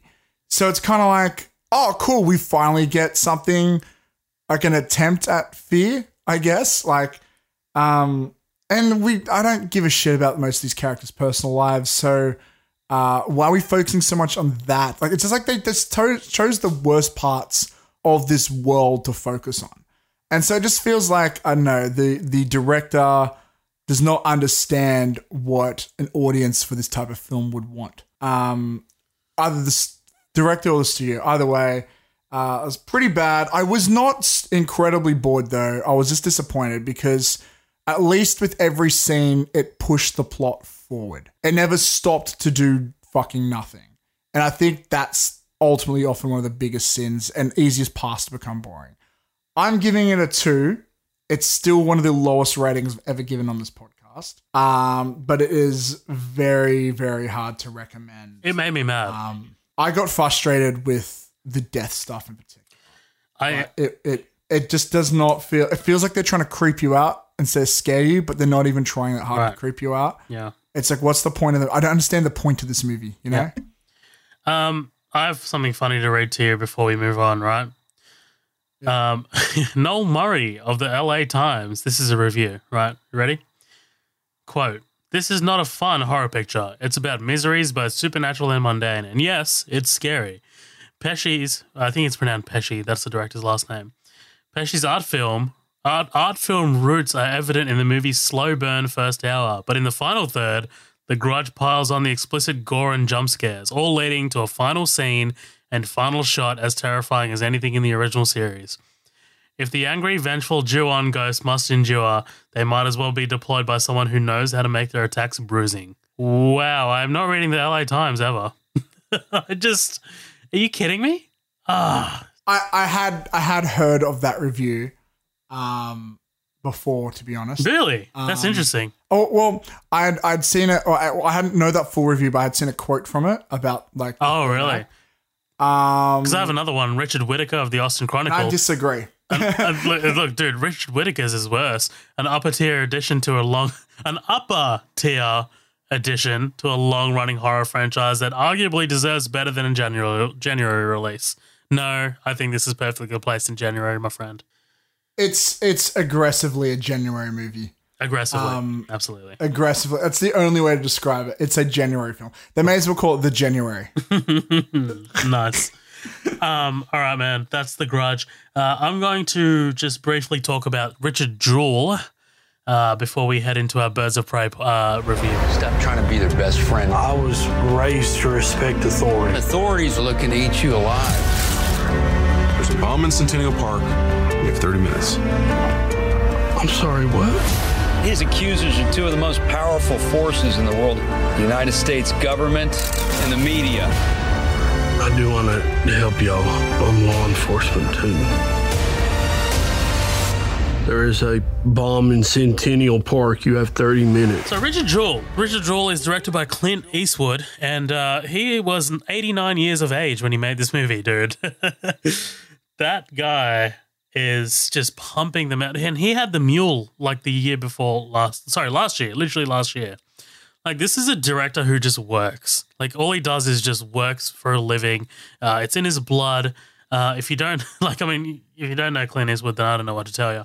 Uh, I've seen quite a few Clint Eastwood movies now. Like the guy's got like a hell of a resume when it comes to directing alone, uh, let alone starring in films. Um, and if you're not familiar with Richard Jewell, Richard Jewell is a movie. Uh, it's based on a true story. Basically, it's about the 1986 uh, Atlanta Olympics. And what happened was a bomb went off at the Olympics, uh, and the security guard there, uh, named Richard Jewell, uh, he actually found the bomb and he started warning people and he told you know the police and the police started clearing the area but of course the bomb actually detonated and what actually happened was the FBI launched an investigation against Richard Jewell and used insane confession tactics um, against Richard Jewell, who is kind of like a bit of a simple person. Like he's not really the smartest person out there. He's very easygoing. He's very laid back. Um, he kind of like believes the best in people, but at the same time, he's also very stupid. Like he's very uh, ignorant about things. He doesn't really realize that what he's doing is incorrect. Um, he he's not on the spectrum. It's tough. It's tough to tell whether he's on the spectrum or not. Um, because you know, plenty of times during the movie he showcases a lot like a high level high level of intelligence, whereas some other times he comes off as a fucking weirdo. Um, so it, it, like the movie kind of like puts forward a pretty good like argument for both sides, but I mean the way the movie is structured is we actually see the event and we actually see Richard Jewell find the bomb. Like we don't see like the aftermaths of it or anything like that. We actually see him do it in real time in the movie. So the way it's framed, it's like it's kind of like the movie saying, "Okay, well, he definitely did it. He definitely found the bomb because we saw it." You know what I mean? It's not kind of like the aftermath, and then like we're just kind of going through like a flashback um, of Richard saying that he actually found the bomb, and we're kind of like left up to our own like decisions or our own our own minds as to whether he actually did find the bomb or he actually had a place part in it. Um, the the cast in this movie is great, man. Uh, Paul Walter Hauser is the guy that plays Richard Jewell. Uh, Paul Walter Hauser is from I. He's been in a few things. He's really great. Um, Sam Rockwell is in this movie. Sam Rockwell just absolutely knocking it out, knocking out of the park and everything he's in. Uh, Olivia Wilde, Jon Hamm, both are excellent as well. Um, and Kathy Bates was nominated for a Best Actress uh, award for this film as well, and she's also really good as Richard Jewell's mother. Um, I, I overall I don't think it's a must see. Um, it's it's good.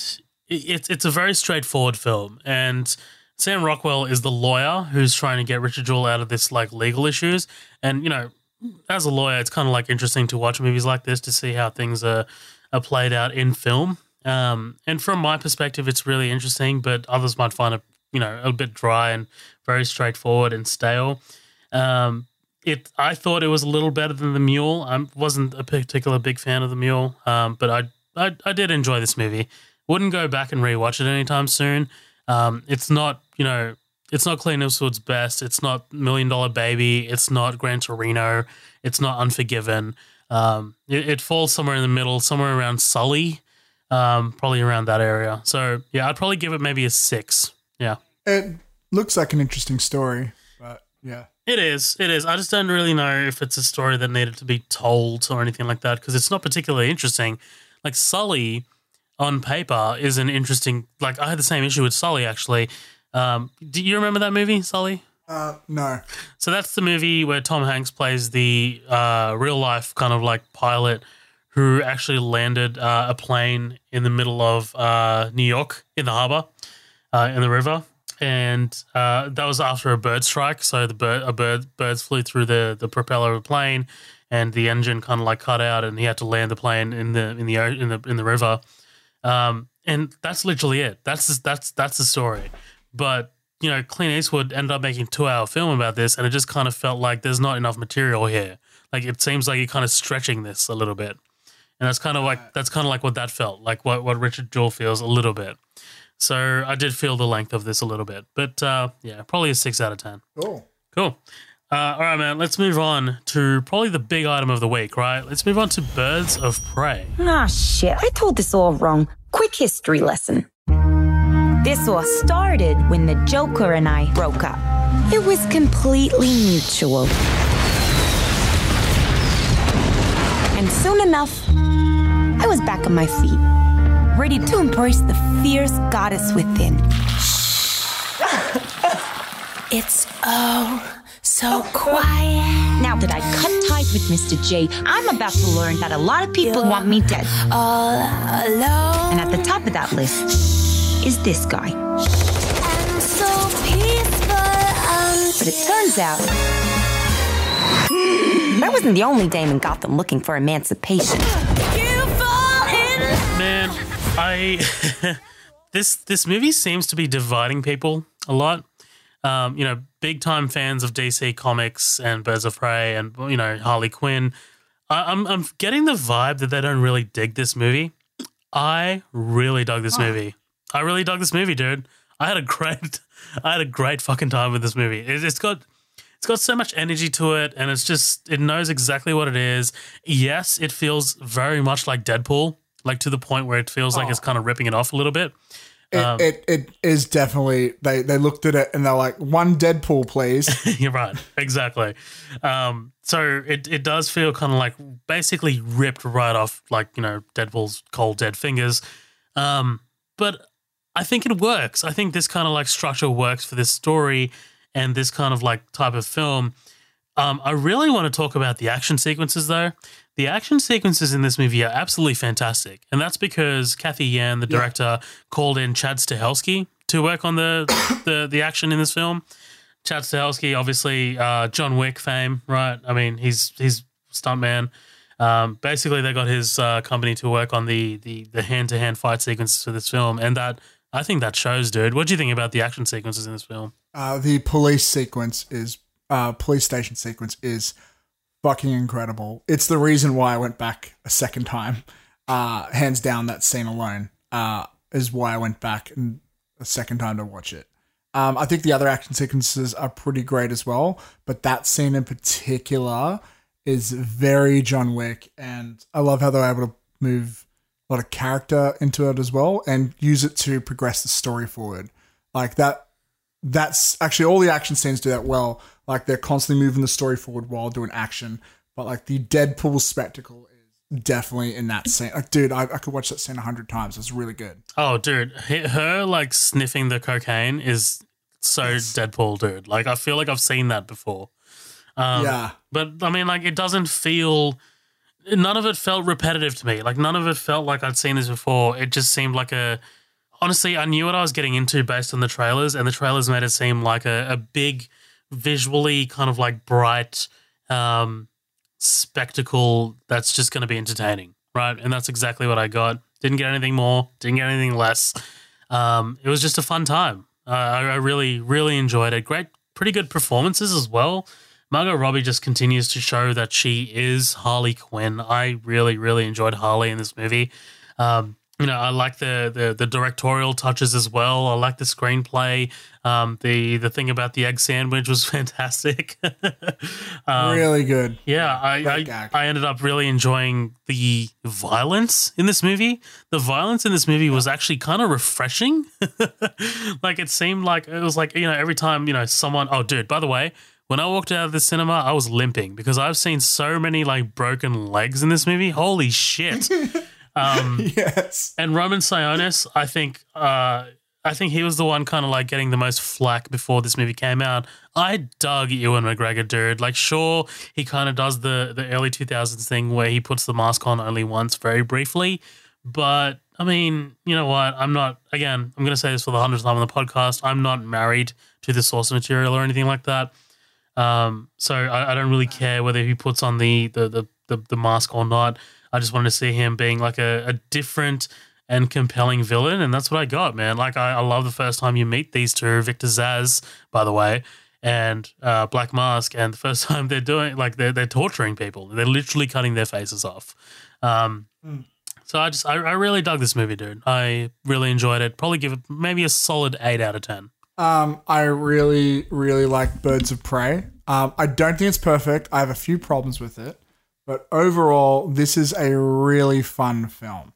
Um, I love the use. It's uh, obviously Margot's performance has to be applauded. There's a lot of great performances all around. Um, I even really, really liked uh, Ewan McGregor. I thought he was fucking fantastic. Here's me after saying um, how much I hated him in um, uh, that fucking was it? I, I can't remember what the fuck that fucking Stephen King movie. Oh, Doctor Sleep. Yeah, You gotta I see him in Fargo, him dude. S- You need to see him in Fargo. Uh, I haven't, yeah, but I, I I really disliked him in Doctor Sleep. Fucking love him in this movie. Um, uh, a few things I liked about this movie besides the action scenes, uh, the performances. Really like the use of color. Um, I really thought it was interesting how much of an obvious Deadpool ripoff it was. Like it even stole the fucking story structure the first movie did by going back in time to catch you up and things like that. Um, which actually kind of ties me into my biggest criticism of the film. Um, the first act has the most over the top exposition I think I've seen in a long time. And I was really getting sick of the narration because they were constantly trying to explain and set up all this stuff. I wish they just dropped this in and let us learn through the characters more. Like some of it did lead to some cool scenes, but you know, there's this there's a thing they say in screenwriting, show don't tell. This movie tells you fucking everything. And they tell it through specifically narration, where Harley Quinn's trying to come off as like uh quirky, but uh, it's just like sugar sprinkled over exposition, uh, which I found a little bit frustrating. Um, but once you get over that bump, the movie like really gets going. It's really good, and they did a great way of trying to mix it up. Um, that also ties into an, an observation I had. I'm not going to call it a criticism, but it's an observation. It's how fucking hard this movie tries to get around Jared Leto's Joker. I know. It's really interesting. Like they purposely I draw think they him. did a good job. like they they they did a good job in terms of finding ways not to show him. I think like so every time he's represented, it's the cartoon version from like the '90s cartoon. Um, but then in flashbacks, it is Jared Leto, but they only show the back of his head. Um, and cl- in fact, there's one shot where they have a stand-in dressed like him, but it's not Jared Leto, which I thought was interesting um, for a singular shot.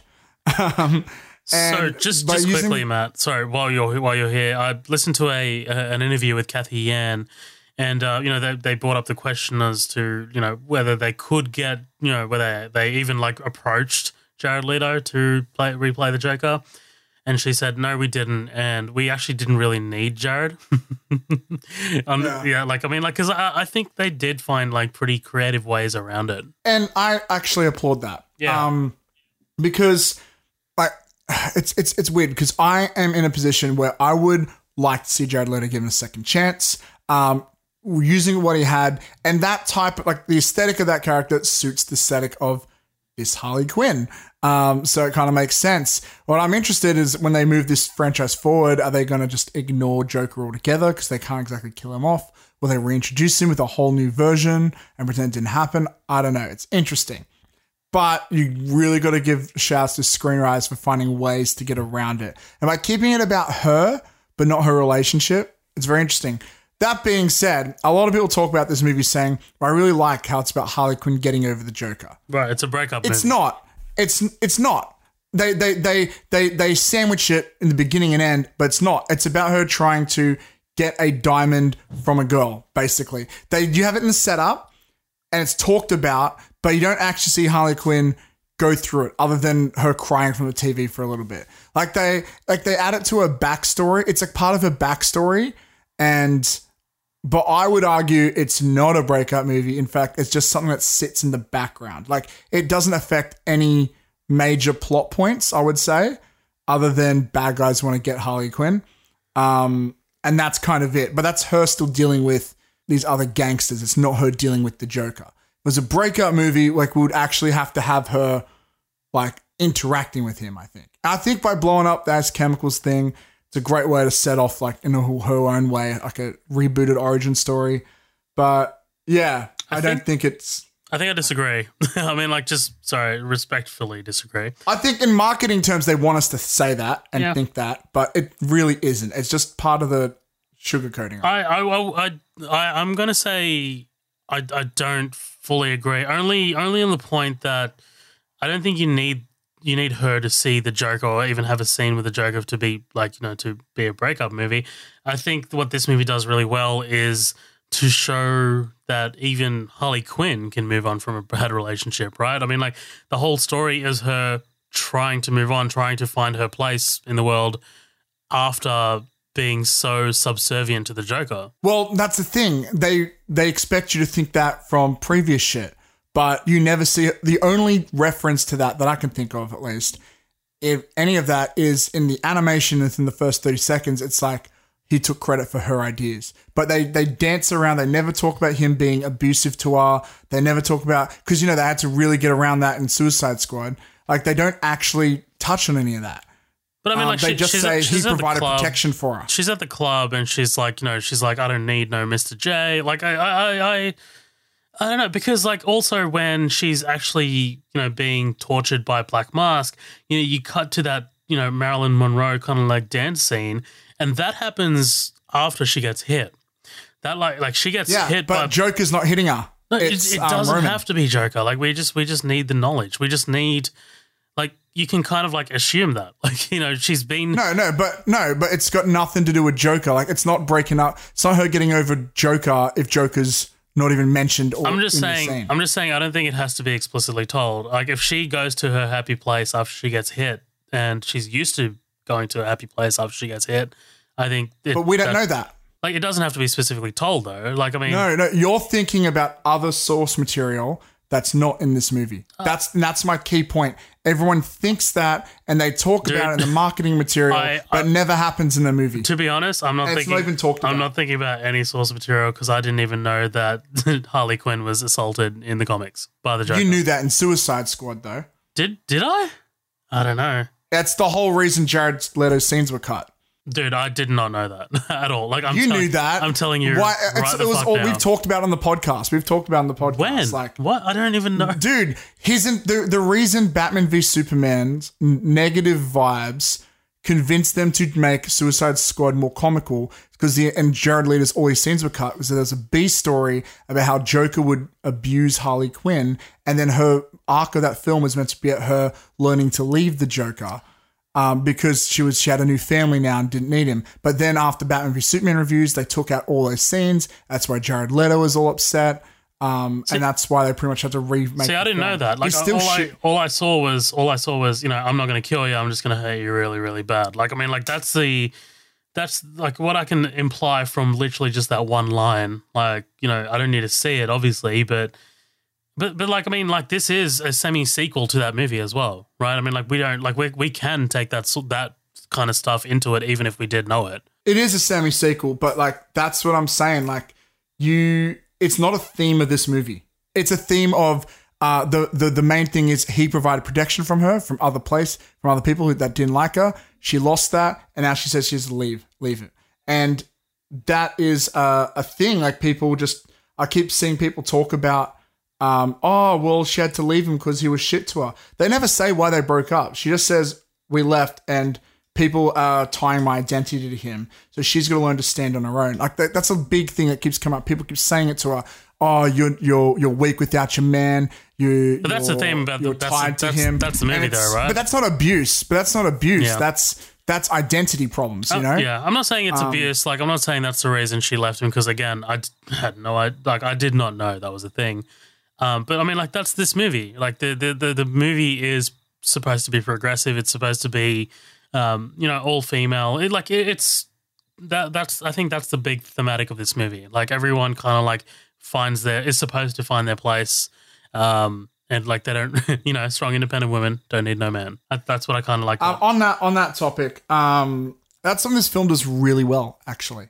Um, which, and I don't want to get too much into gender politics and stuff, but uh, a film that films like the girl team up movies sometimes get criticism for for which I don't personally find as a criticism. I think it's okay to have films like that, certain films of certain audiences, but sometimes people can. I've heard people argue that these things are shoved down their throats and they don't like all that shit, blah blah blah blah. But what I what I think those motherfuckers have no right to say that about this film, and I haven't seen much for that. Is this film like it's cool shit happens and just happens to be women do it. There's no shit like uh men boys boys drool girls rule. There's no shit like where they're making fun of anyone's gender. It's just badass motherfuckers being badass motherfuckers. And the fact that they're like chicks is like just who they are. And what's great is characters like Harley Quinn are unapologetically super female. I mean, the amount of costume changes and the over the top extraness of Harley Quinn's outfits in this movie are like mind blowing. Oh, I I, can it. see yeah. I can't wait to go to the next like Comic Con and see all these girls dressed in all these different versions of Harley Quinn because these outfits are insanely great. Um, and she is like I feel like I feel like Cathy is it Cathy is it Yen? Cathy Yan. Cathy Y-A-N. Yan Yan Yan. She okay. First of all, as a great director. She directed the fuck out of this. I think. um, especially with all the shit she had to fucking juggle. Fucking killed it. In fact, there's a big segment in the middle of this film where Harley Quinn's not even in it for like a while. It is like many scenes without her, and they're just focusing on this B plot with all these other characters and the birds of prey. And I was actually okay with it because she had got me invested in this world, um, and and did a fucking bang up job of that. And um, so so props for that. But yeah, um, and I just love how like extra girly Harley Quinn was in this film. In Suicide Squad, she was a little bit of like a sexualized object with the smeared makeup. And apparently, I only found this out the other day, they'd CGI'd her shorts to be even shorter in some scenes. Um, so Wait, you could see more what? butt. Is that a thing? Yeah, in in David Ayer's Suicide Squad, apparently, Where I don't know what scenes, Where did you read that? I can't remember where I read it. I'm sure it'll pop up on Google, but apparently, and don't hold me to this, but apparently in some scenes they CGI'd her shorts so her shorts would be shorter.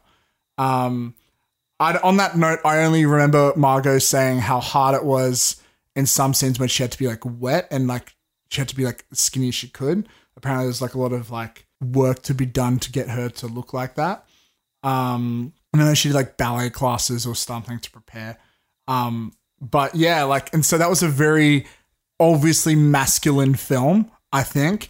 And this is such a obviously feminine film, and the film is better for that. Um, you can tell this is directed by a woman in all the best ways. And I think it actually is an empowering film uh, in that regard. And it's cool just to see a really fun, cool, like superhero chick. Um, Agreed. and and like, I know I know you got Wonder Woman stuff, but this movie is like it's really fun. Um, and like Wonder Woman's great film, but like this is like this is that fun fun.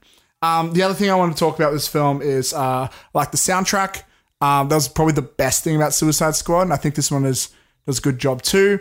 Um, and the other thing is, uh, what I like about it is, as much as you want to talk about from Suicide Squad, I love that um, the filmmakers had the fucking balls to stand their ground and go, um, we accept where this film comes from, and we're going to take what's good about Suicide Squad and amplify it, and we're going to take what's bad about it and just we're not going to fuck it off, but Yeah, we're just going to like enough. put it in the background. Like they don't shit on the Joker the way uh, the Rise of Skywalker shits on the Last Jedi. Um, but then they embrace like the best attributes of people like Harley Quinn. They they're not afraid to show Jai Courtney as a cameo um, as as Captain Boomerang. Um, they there was what was interesting about Suicide Squad was um, I don't want to say grounded, but like how uh, not even realistic, but um, it wasn't like a Marvel movie. It like they weren't overdoing the CGI. They were keeping practical. They were sort of being in some semi-reality, even though there's a giant crocodile man going around. but that was- this film kind of does that too. That was the 20. Oh, wait, really? Do you reckon? what do you mean? I don't really see any of that tone in here. Do you? Like what? what in what Suicide in this movie? yeah. Well, this movie, yeah, they're on crack, but like no one's um flying. There's no overly CGI'd action scene. Everything kind of looks practical. Right, right, right. And it's right. sort of done. Yeah, like we're on the same everything you see could be done sort of potentially possibly. Like even more so than Suicide Squad. But Suicide Squad again, it's it's not like watching an action scene from like Avengers. Well, you it makes sense. I mean, Um, like it makes sense that these these girls who do not have superpowers besides Black Canary, um, like would be facing a, a street level villain, right? With with no powers. like that was one of the issues about and- Suicide Squad. Yeah, and oh, there's a lot of issues with Suicide Squad. Yeah, like, let's not Suicide get into Squad, but that's definitely Yeah. one of them. And I think what's also interesting is the way they treat Black Mask. They treated him like the way they did Jared Leto's Joker. Like I could see a scene where they're in the same room. Like, and I think even by treating too. Black Mask like that, it it makes sense. And the way he talks about the Joker, it's like he's, it's like as if this world that's built. It's also implying like, yeah, his rival gang was Joker's one. And he, you know, in that, it's even like the way that those clubs work and stuff. We saw that in Suicide Squad too. Like, I think it takes a lot of fucking balls to do that. And I think Black Mask's character is, even the way he acts is kind of reminiscent of ish of personality wise of Jared Joker. Obviously, Black Mask is a lot better. It's a lot less cringy with some stuff. Um, and I think, yeah, that, that should be applauded too. And it makes me interested with how what they do with um, James Gunn's Suicide Squad, since technically it's going to be a third of a trilogy if you're going to count all these three. if it is properly connected, um, which I believe it is. So yeah. Anyways, um, I'm gonna give this also I think an eight out of ten. Yeah, let's give it an eight. It deserves an eight, and um, I can't wait. I, I hope. Are they going to do a Birds of Prey too? Is do we know about that? I know this has disappointed the their box office expectations, Right. Yeah. Well, that's the thing. and which is a shame. Nothing's been announced, but yeah, it didn't really do that hot at the box office. Um, possibly because of the title, like that might be a thing. But um, yeah, it's it's definitely like nothing's definitely been announced. Um, I can't see like these characters not showing up in the DC universe in the future though. Like I think that'd make great additions. Like it, it okay, here's the thing. The budget was 80, 82 to 100 million dollars and it made 145 million so far. Like I mean, that budget is not including, you know, the marketing costs and things like that. So yeah, it, it's not doing too hot, unfortunately. Yeah. Yeah, it's a it's a good movie though. It is- Um, it is in a good fact, movie. I would argue, uh, definitely top. Hold on, hold on, hold on, hold on. hold on. This is part of our game. This is part of our game. I'm trying game. to give you a segue. Holy shit. I'm shit. trying to give you a segue. okay, all right. Well, what he's segueing to, guys, is what is our first MDF game. Uh, basically, again, we asked a question, simple question. We asked you guys to answer it. Uh, and we are going to answer this now too. We don't know each other's uh, like each other's answers. Um, and we're gonna go one step further, seeing as both of us have like this prepared. Like you messaged me back, and you're like, you know what, I have an entire list prepared. So I was just like, you know what, I'll prepare mine too. We're also, in addition to you know letting you guys know what our first DC EU, sorry, favorite DC EU film is, we're gonna go through and rank our favorite our, our DC EU films. Um, so that's gonna be fun. Um, and what's what like the way we should play these games is it's going to be more interesting. I'm going to guess what your number one pick is, and you'll guess mine. All right? Okay. D- don't you think for a ranking we should start from the bottom and work way up? Yeah, we'll work our way up. Yeah, when we get to that. But for now, I think we should guess our favorite. Right? Okay. All right. I'm going to guess yours. You ready? All right. I'm going to guess Shazam. Wrong. Whoa! It almost was. It's a close number two. It's a very close number two. I Uh, almost said that was my one. Okay. Um, that's interesting. I, you know what? Don't tell me. Don't don't tell me until we rank. Well, I know what yours is. I think I know what yours is. what is it? Wonder Woman. Correct. he Same. nailed it. Oh, okay. I put Wonder Woman. So, so the way I sort of should, so should we talk? Should I talk about Yeah. my one versus two then? yeah, talk, like, yeah, Um, let's talk about it. Yeah. So, so it's tough because I think out of all of them, Shazam and Wonder Woman are the most are the strongest, like well put together films. I think Birds of Prey. Oh fuck! There's nowhere to. I think no, Birds of Prey don't, does. Don't talk close. about your other ones yet. Just talk Yeah. about yeah, your, But mainly your Shazam number and one. Wonder why you Woman- chose Wonder Woman. Sh- yeah, Wonder Woman. Um, I think is the best constructed of the films.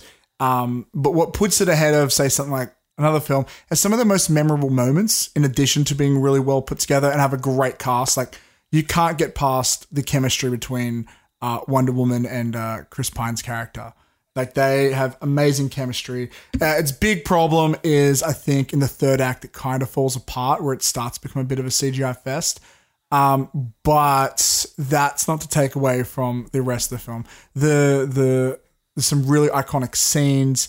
It's just very very good storytelling, very great directing, and um, I think it's hard to find too many faults in this film. Yeah. And it's very stylized. I actually like the Zack Snyder influence on this film um, in terms of the way they treat action and pretty much nothing else. Yeah, yeah. They, they they balance a fine line between comedy and like actual like dark sort of drama, and I really appreciated that. This is yeah, I again my number one pick as well, um, mainly because of Gal Gadot. Like I think Gal Gadot is the best cast um, character in the current DCEU. Um, Ooh, probably. like she's she's just so she feels so natural and whenever she kind of says something that's super endearing. You, you feel the endearing nature of it. Like you know what i mean? Like you like when she when she they're at the station really quick moment they have the ice cream.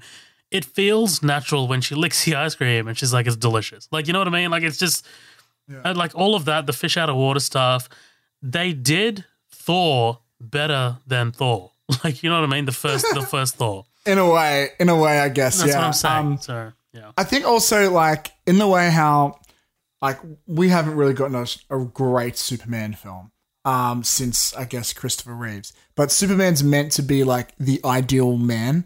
Like it's like this is what men should strive to be. I feel like Wonder Woman is like that for for women. Like Yeah. she has this almost mothery like when she smiles, like you feel the love. Like Oh, she's a character that's my- driven my, by my love. heart just like fills up. like It's know? like she's she not only is she a badass chick who could kick your ass and she's she's both physically and emotionally strong, but like she has this mothery element to her which just makes you want to like uh, you both respect and you just want a hug from her Right. because you think if she hugged you everything would be okay. right. I could have put it better and that's a weird thing to put it there, but at the same time look can just pick up a sword and shield and just own it Right. and like and when she becomes this like does these superheroic things like that world war that trench sequence and That's like what I was gonna she, say, yeah. like like the greek goddess of her comes out and these like mere mortals around a god like this is everything i wish man of steel was that they fucking crushed with wonder woman So yeah, uh, that, that I'm I'm gonna go out on a limb and say I think the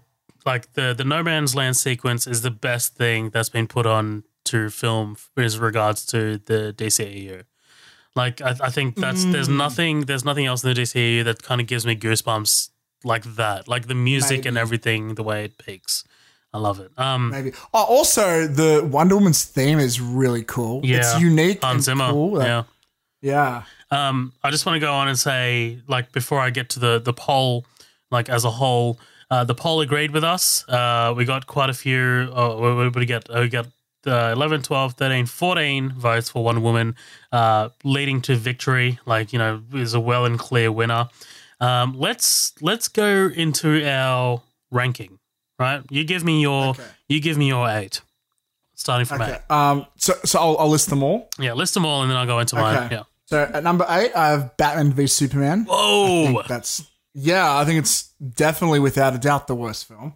Uh, I, I assumed you'd be on the same page as me, maybe not. I, I think I think Um, our ne- first I think our first two are the only are the only same ones. What you think Batman v Superman is good?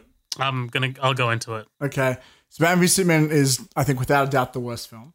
Uh, or, or actually, you know what? No, uh, the bottom three I think can be competitive. Actually, um, so Batman v Superman. Then I got Suicide Squad, and my number six is Justice League. Um, my number five is Man of Steel, but to be honest, I haven't seen it in a while, so you could you could persuade me on Man of Steel.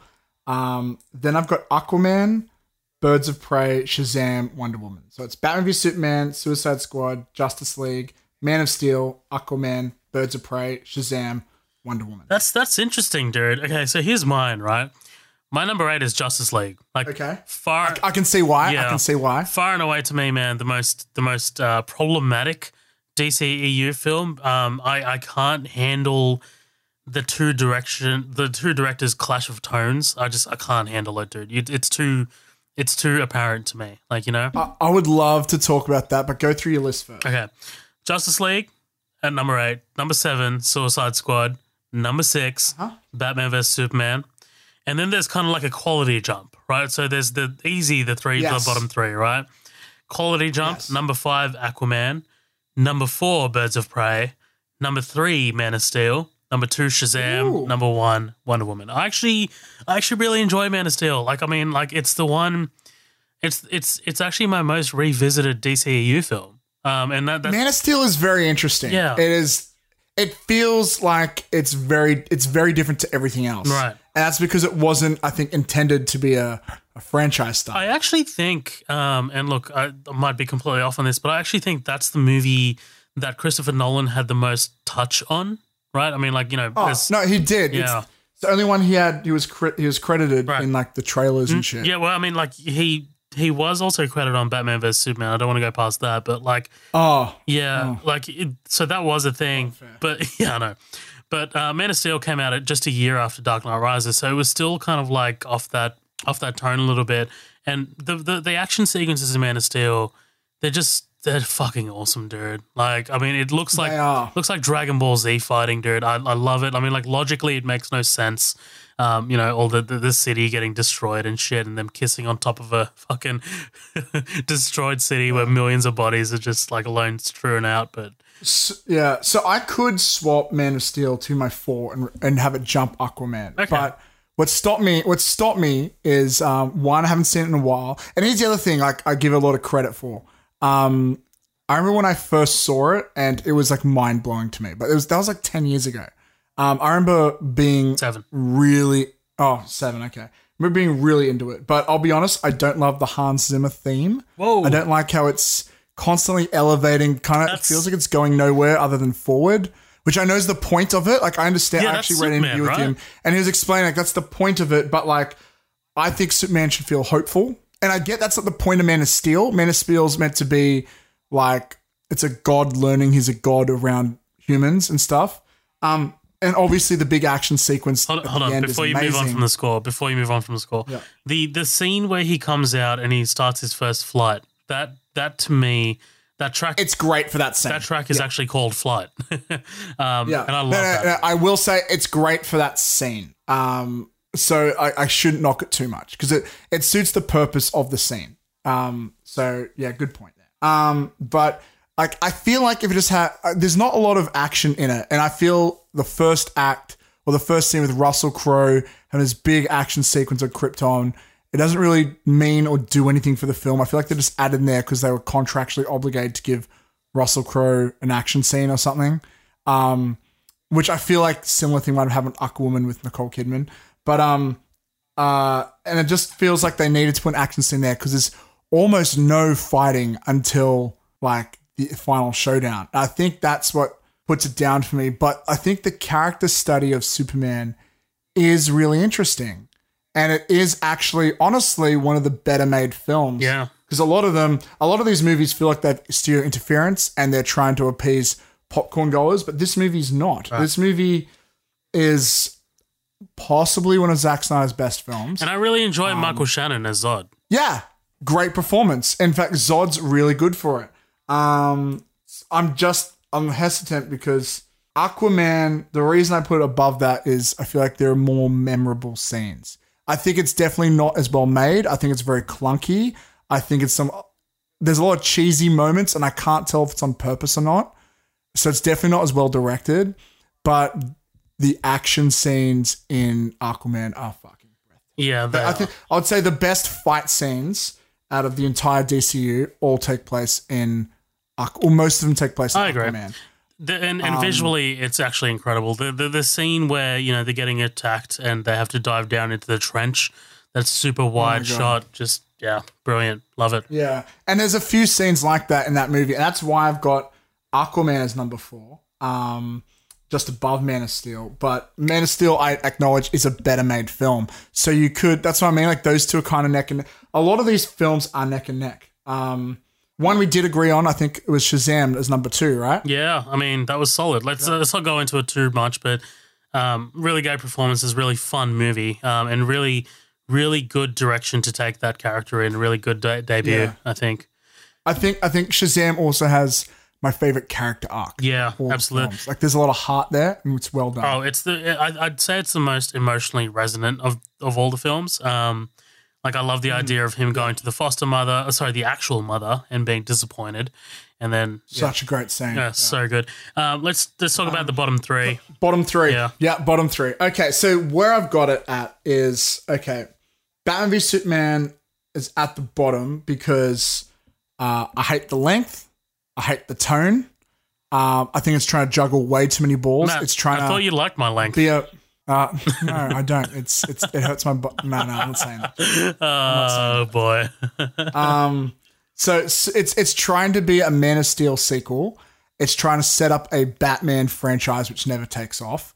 Um, and it has and like you know we got to we can't go past Jesse Eisenberg's performance. I don't hold. I don't. I'm not saying it's a bad performance. It's just bad for that character. If he was playing the Riddler, I would have said, "Oh, it's pretty good." But no, he's Lex Luthor, and he's he's the way he acts does not match his character at all, even within the concept of that film.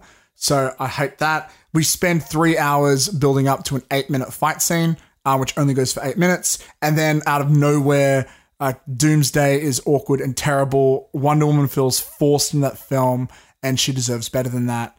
Um, I hate, oh, so many things I hate about this film. Um, I hate how it takes so long to get to the fight. I hate um, all this weird politics. I hate that scene where Lex Luthor pisses into a cup and brings it to a court, like the Senate. What the fuck was that? Um, the one good scene of this film. Oh, I hate the Doomsday fight. I think it's really bad. I think it's one of the. I think it's arguably the worst action scene in this movie, in this franchise, uh, this universe. Um, but the action scene of Batman in the warehouse fighting those guys, Arkham City style, uh, that's pretty cool. Um, that's kind of the only good thing I can think of that I like about this movie. I like how they sort of retouch on things on Man of Steel, but that's So I'll not a big. I'll give you a couple of reasons as to why it's my number six instead of my number eight. So, um, again, the the Batman, you know, the warehouse sequence, right? Like th- it's it's funny because this movie was very controversial when um, Ben Affleck was announced as Batman. So, you know, considering that Batman is actually one of the best parts of this movie, it's kind of you know a bit of a well done like moment. Um, the warehouse part, like I love, I, I kind of dig the Batmobile, although it kills. Um, I really, Yeah. I really, really, really like. Um, fuck Alfred. God damn, how am I forgetting his name? Uh, um, but yeah, the the guy who plays Alfred. How am I forgetting his name? Holy shit. Um, oh, um, Iron, Jer- Iron Jeremy Irons. Jeremy Irons. Yeah. Yeah, I love Jeremy Irons as um as as Alfred, and you know, like it, Yeah, he was alright. it's it's to me it it wholly feels like it was directed by one person though. Like it's got one tone, it's got one Yeah, like you know what I mean. Like it's got one No, voice. Like it feels like I'll. I'll give you that. It's and there's not a lot of movies in this list that feels like it's directed by one person with one voice. The problem is, is that I hate the voice. and that's fair enough. That's, But here's another yeah, thing. and, and and that's my and I actually thought about that. I'm like, okay, Suicide Squad and Justice League feels like it's directed by uh, two different people with two different ideas. Right. Uh, Exactly. And Superman feels like it's directed by one. Problem is, is I hate the idea of one. That's fair Uh, enough. I hate. I, it's it's almost depressing, and it's it know, shouldn't be. know, it should be about selling action figures. Of, So the um the the other big point I wanted to make is this okay, so Batman versus Superman, the fight itself and like the actual conflict between the two was nowhere near as disappointing as the teaming up of the Justice League to me. I mean, I'd rather I'd rather they fail. Okay, so look, Justice League to me. Wait, when you say ju- when you say teaming up, are you talking about a certain moment, or are you talking about whole? I'm talking about the whole thing. So, like, I mean, like, Okay. I'd rather the Bat- I'd rather- Batman vs Superman fail and Justice League be better. I had higher hopes for Justice League. I think. Um, I think the fact that they fumbled Justice League so hard and they totally should not have because it should have been an amazing spectacle that we never got. Um, I, I Hmm. think that leads to just so much more disappointment, and that's why it's just so like at the bottom of the list for me. Um, again, That's understandable. and, Yeah, and you know, you, you've got the mustache gate, you know, the CGI shit. Um, Yeah. You know, you've got the, the the bullshit Russian family at the end. Uh, it, that movie to me is just unwatchable. Like it's it's absolutely unwatchable to me. I can't. Can, Yeah, can I play devil's advocate and defend that movie? go for it. Okay. First of all, you have to accept the bad things, right? You have to accept it's a Franken film, but I also think Suicide Squad is a Franken film. Um, uh, you also have to accept the the CGI mustache, which is hard to do because it looks really bad. Apparently, so I discovered recently, um, so they could have spent more time fixing the movie, but the reason why um, they rushed it out to meet the agreed upon deadline was so the executives at Warner Brothers would get their yearly bonuses. Um, so it was a financial thing. If they were willing to forego their bonuses, they could have made probably a great movie Yeah, out of it look, and given more control. I consider all that stuff speculation. I, I don't really. I mean, it's not. Nah. Oh, actually, I don't know. Yeah, I read that's what I'm I saying. check Yeah, how I- truthful it is. Yeah. Um. Anyways, um. But so so you have to ignore a lot of bad shit. That is true, right? But once if you're able to get over that hump, there's some good shit here. Um. There is really great chemistry between these characters, which I think um might be a lot of Joss Whedon. But like that's the best thing about Avengers, right? Seeing the characters talk. I think Ezra Miller as the Flash uh, I, was really enjoyable.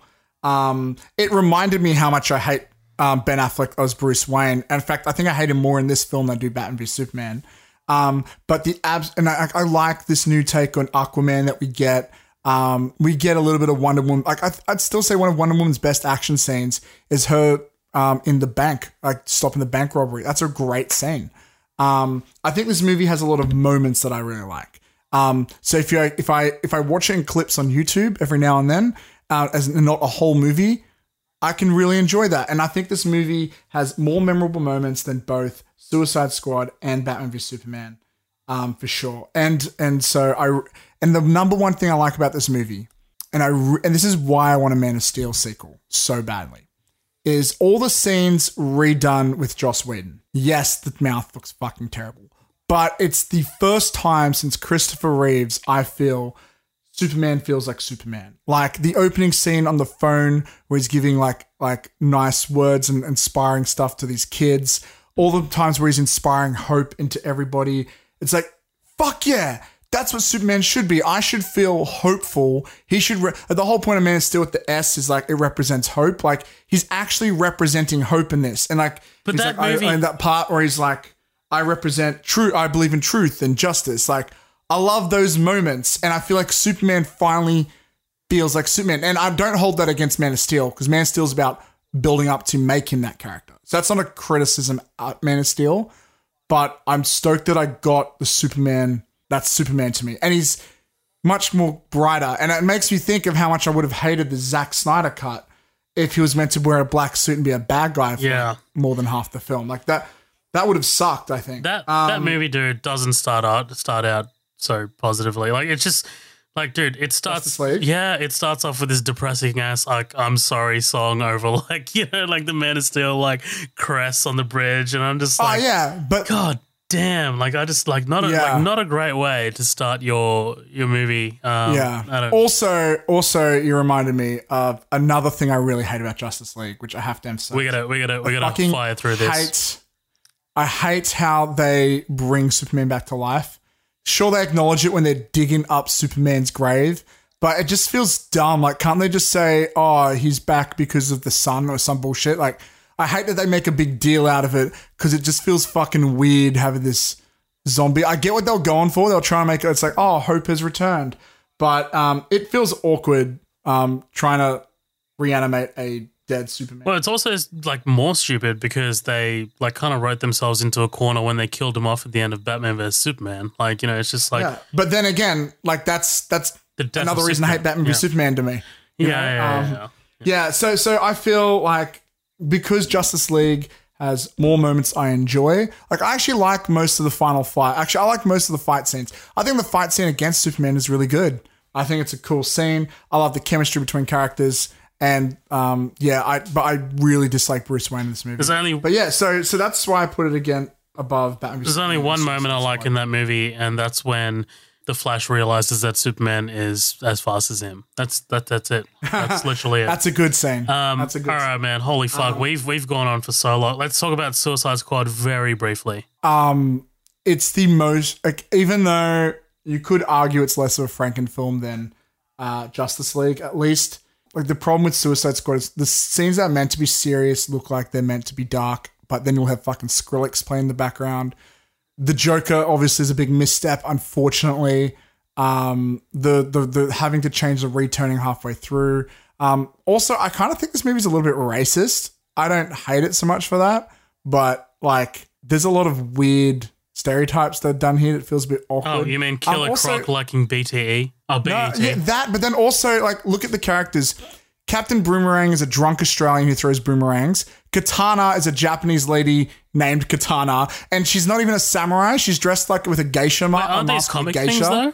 Um, maybe, but like, why put them all together? Uh, Deadshot is a black man whose superpower is guns. He's white in the comics. Fucking. Oh, I think th- that's a, that's a bit of a reach. I, I don't really agree with those. I mean, sorry, I agree with the first two. I don't really agree with the Deadshot one. That's a bit yeah, reaching. yeah, yeah, and that's that's fair. That, that, that might be reaching, but like, yeah, I think there's that. But again, that's not my biggest criticism of the film. Like, it's it just feels very awkwardly paced. I remember the first time watching it, thinking it was okay. Actually, yeah, we, we Um, both liked it. We watched uh, the first the first time we saw it, we both dug it a little bit, and then we kind of like, Yeah, oh, like, I hold thought- on, that didn't make any sense. Yeah, because the costume designs are great, and they move the story so fast to try and make you not think about Oscar. shit. Yeah, and, and actually, well, to be honest, well deserved. Great costume designs and character and makeup, but but you watch it a second time, and it's so much slower the second time around. You realize the action scenes kind of all suck. Like they're bad action scenes. Oh, they're terrible. Like the lack of like they're, they're, they're pretty bad. And then you sort of realize that like there are only like three characters that talk mostly. Like the rest of them just stand in the background, do nothing. And like the more you watch it, the more you realize how fucking terrible it is. Um, and I think a lot of it is because like they were given like six weeks to do prep and write. I think it, and they had to just jump into it. And they reckon they shot over 200 hours of footage or something. So obviously they had to sort of like make the film up as they go in a way, like in the editing room, I believe. But you can really tell like this. This is a. Uh, it's kind of a disaster. Um, the only reason I put it above Batman v Superman is because you know, I'm thinking about now, it might actually be worse than Batman v Superman. But because at least Batman v Superman has some iconic moments that I, I look back on. But I guess I just put it above because I kind of like the the way that the aesthetic of the film a little bit. Um, Yeah, I mean, like I was going to like, say, and the- I love the soundtrack too. I love the soundtrack. well, that's what I was going to say. The first twenty minutes of this movie are better than all of Justice League. I, I, I really, I really, I love taking shots at it. Um, I, I love. I love the first 20 minutes of this movie just because, like, the introduction of the characters, the stylized, you know, the, the way their names come up on the screen, the, the, the licensed music, especially Deadshot's intro, I really dig. Oh, and to tie back into what I was saying about Birds of Prey, like that's one of the good elements they lifted from Suicide Squad and moved to Birds of Prey. Like they sort of like when they see a new character, like the text pop up and screen, the freeze frame. Like this movie did that kind of really well too. Yeah, absolutely, dude. Um, but yeah, that's uh that's Suicide Squad. Yeah, all right. Let's let's just get quickly to the the poll. Holy shit! Yeah, so MDF MD, MDF game is what it's called. Hashtag whatever blah blah. The poll again, unan- pretty almost unanimously, uh, Wonder Woman, right? Clear lead. Yeah. And then we had Man of Steel in the number two position. You know, pretty pretty high up as well. Birds of Prey. Gotta rewatch that. Yeah, really good, dude. Birds of Prey in the third position, and Aquaman and Shazam tied for fourth. Zero votes for Batman vs Superman, Suicide Squad, and Justice League. Pretty much agreeing with our bottom three right there, right? And I'll say, uh, Rick is a huge defender of Batman vs. Superman. He'll fight tooth and nail of that, and he still went for Aquaman. Aquaman, that, yeah. which, yeah, which is good. That being said, yeah, Aquaman has a lot of fun moments in it. Absolutely. I do want to read a couple comments just because I promised to, and also because I want to give people a platform. Danielle Cutter says Wonder Woman, which happens to be both my favorite and the best of the DCEU. Now, if we're talking just a DC film in general, then it's going to be The Dark Knight. I fully agree with that, dude. What do you reckon? Yeah. Yeah. Oh, well, The Dark Knight's The Dark Knight. Also, um, on that note, I'm very proud of our community that no one tried to add in Joker and put it in because that would have been cheating. Oh, because I turned it off. I turned off the. Uh, Oh, yeah, yeah. I was like, I know people are going to add shit, so I'm just like, fuck this shit. Uh, Alan Michael Pauls, uh, very famously, is a Christopher Reeve Superman fan. Uh, he said, based on the events of the recent Crisis on Infinite Earths, all DC films are DCAU films. Thusly, and he posted a film, a photo with him and Superman. um, Patrick Harrington says Wonder Woman because it's actually good, and he said Shazam is good too. Uh, also, Patrick Patrick posted the the shame gif from Game of Thrones. Said to uh, for those voting Man of Steel. uh, Danny Fouch, Man of Steel. Nathan Burkhart says Wonder Woman because he loves the strong, badass female roles, and Harley Quinn is just too over the top for my liking. Gal Gadot kicked ass, outperformed her male co-stars, and still managed to remain classy and composed. Hundred percent agree. Michael Grizzard said, I'm not voting for it, but Suicide Squad because it's the only one I've seen on that list. I, I respect your um your mature choice there, Absolutely. your mature reasoning. The always ama- amazing Miss Liana Fallon said, Birds of Prey was amazing, period. She goes on to say, I enjoyed Wonder Woman, but just like every other DC and Marvel movie, it's the same boring plot about the same boring superhero defeating the same boring bad guy. Uh, I can I can agree with you. Um, you know, it, it's it's uh it's it, it is formulaic, right? She goes on to say, Birds of Prey is so fresh and fun. Yes, there is a bad guy, and yes, there is someone essentially being saved, but that isn't the premise of the movie. It's about Harley's emancipation from a toxic relationship along with many other women. Now, see, I disagree. We talked about That's this. We're not getting into this now. I But I do agree it's fresh. I do agree it's fresh. Craig Daly, Wonder Woman, probably for me. I thought it was a very decent story, and Gal Gadot was great in the role. Fit as anything, of course, but good in the part anyway. Birds of Prey was daft fun. I went this week and really rather enjoyed it. Robbie was over the top in a film with little plot, but I got just what I expected before I went in. Batman vs Superman did not deserve the drubbing it got. It was pretty decent, as were Justice League and Suicide Squad. Craig Daly is always the positive person, so yeah. Uh, we appreciate you, Craig. Right. Aquaman for Rick Gentuza. It's the movie that made everyone drop those god awful jokes about the character, showed the world that any character done right can be a global box office machine, and was the closest thing we've gotten to superhero Lord of the Rings with the production design. Damn. I agree. I actually do agree. Like Underwater Lord of the Rings. yeah. Yeah. Luke Neun- Newnham says, Man of Steel is tops for me. I just love everything about that film. I like the more grounded approach. Crowe as Jor-El and Michael Shannon as Zod were both fantastic castings. Zod is still one of my all time favorite comic book movie villains, and that first flight sequence, goosebumps, man. It was a great jumping off point for DC, and then they went and blew their wad too early with Batman vs Superman. And he says, I'm still holding out for Man of Steel 2. I uh, I agree with all those points. Me Luke. too. Yeah. Me too. Absolutely. Holy shit, man. That was a, a supersized upcoming attractions episode. Guys, I just want to thank you guys so much for participating in the first ever MDF game. This was really great. I really love the community the community uh, participation, and uh, we're definitely going to have one for the next uh, upcoming attractions episode.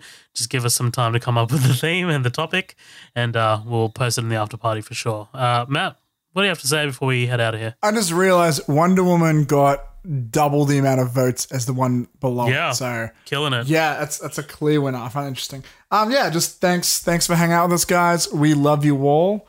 And um, yeah, I'm good. Are you good? I'm good, dude. All right. Give us that five star iTunes reviews, and we'll see you next time. Laters.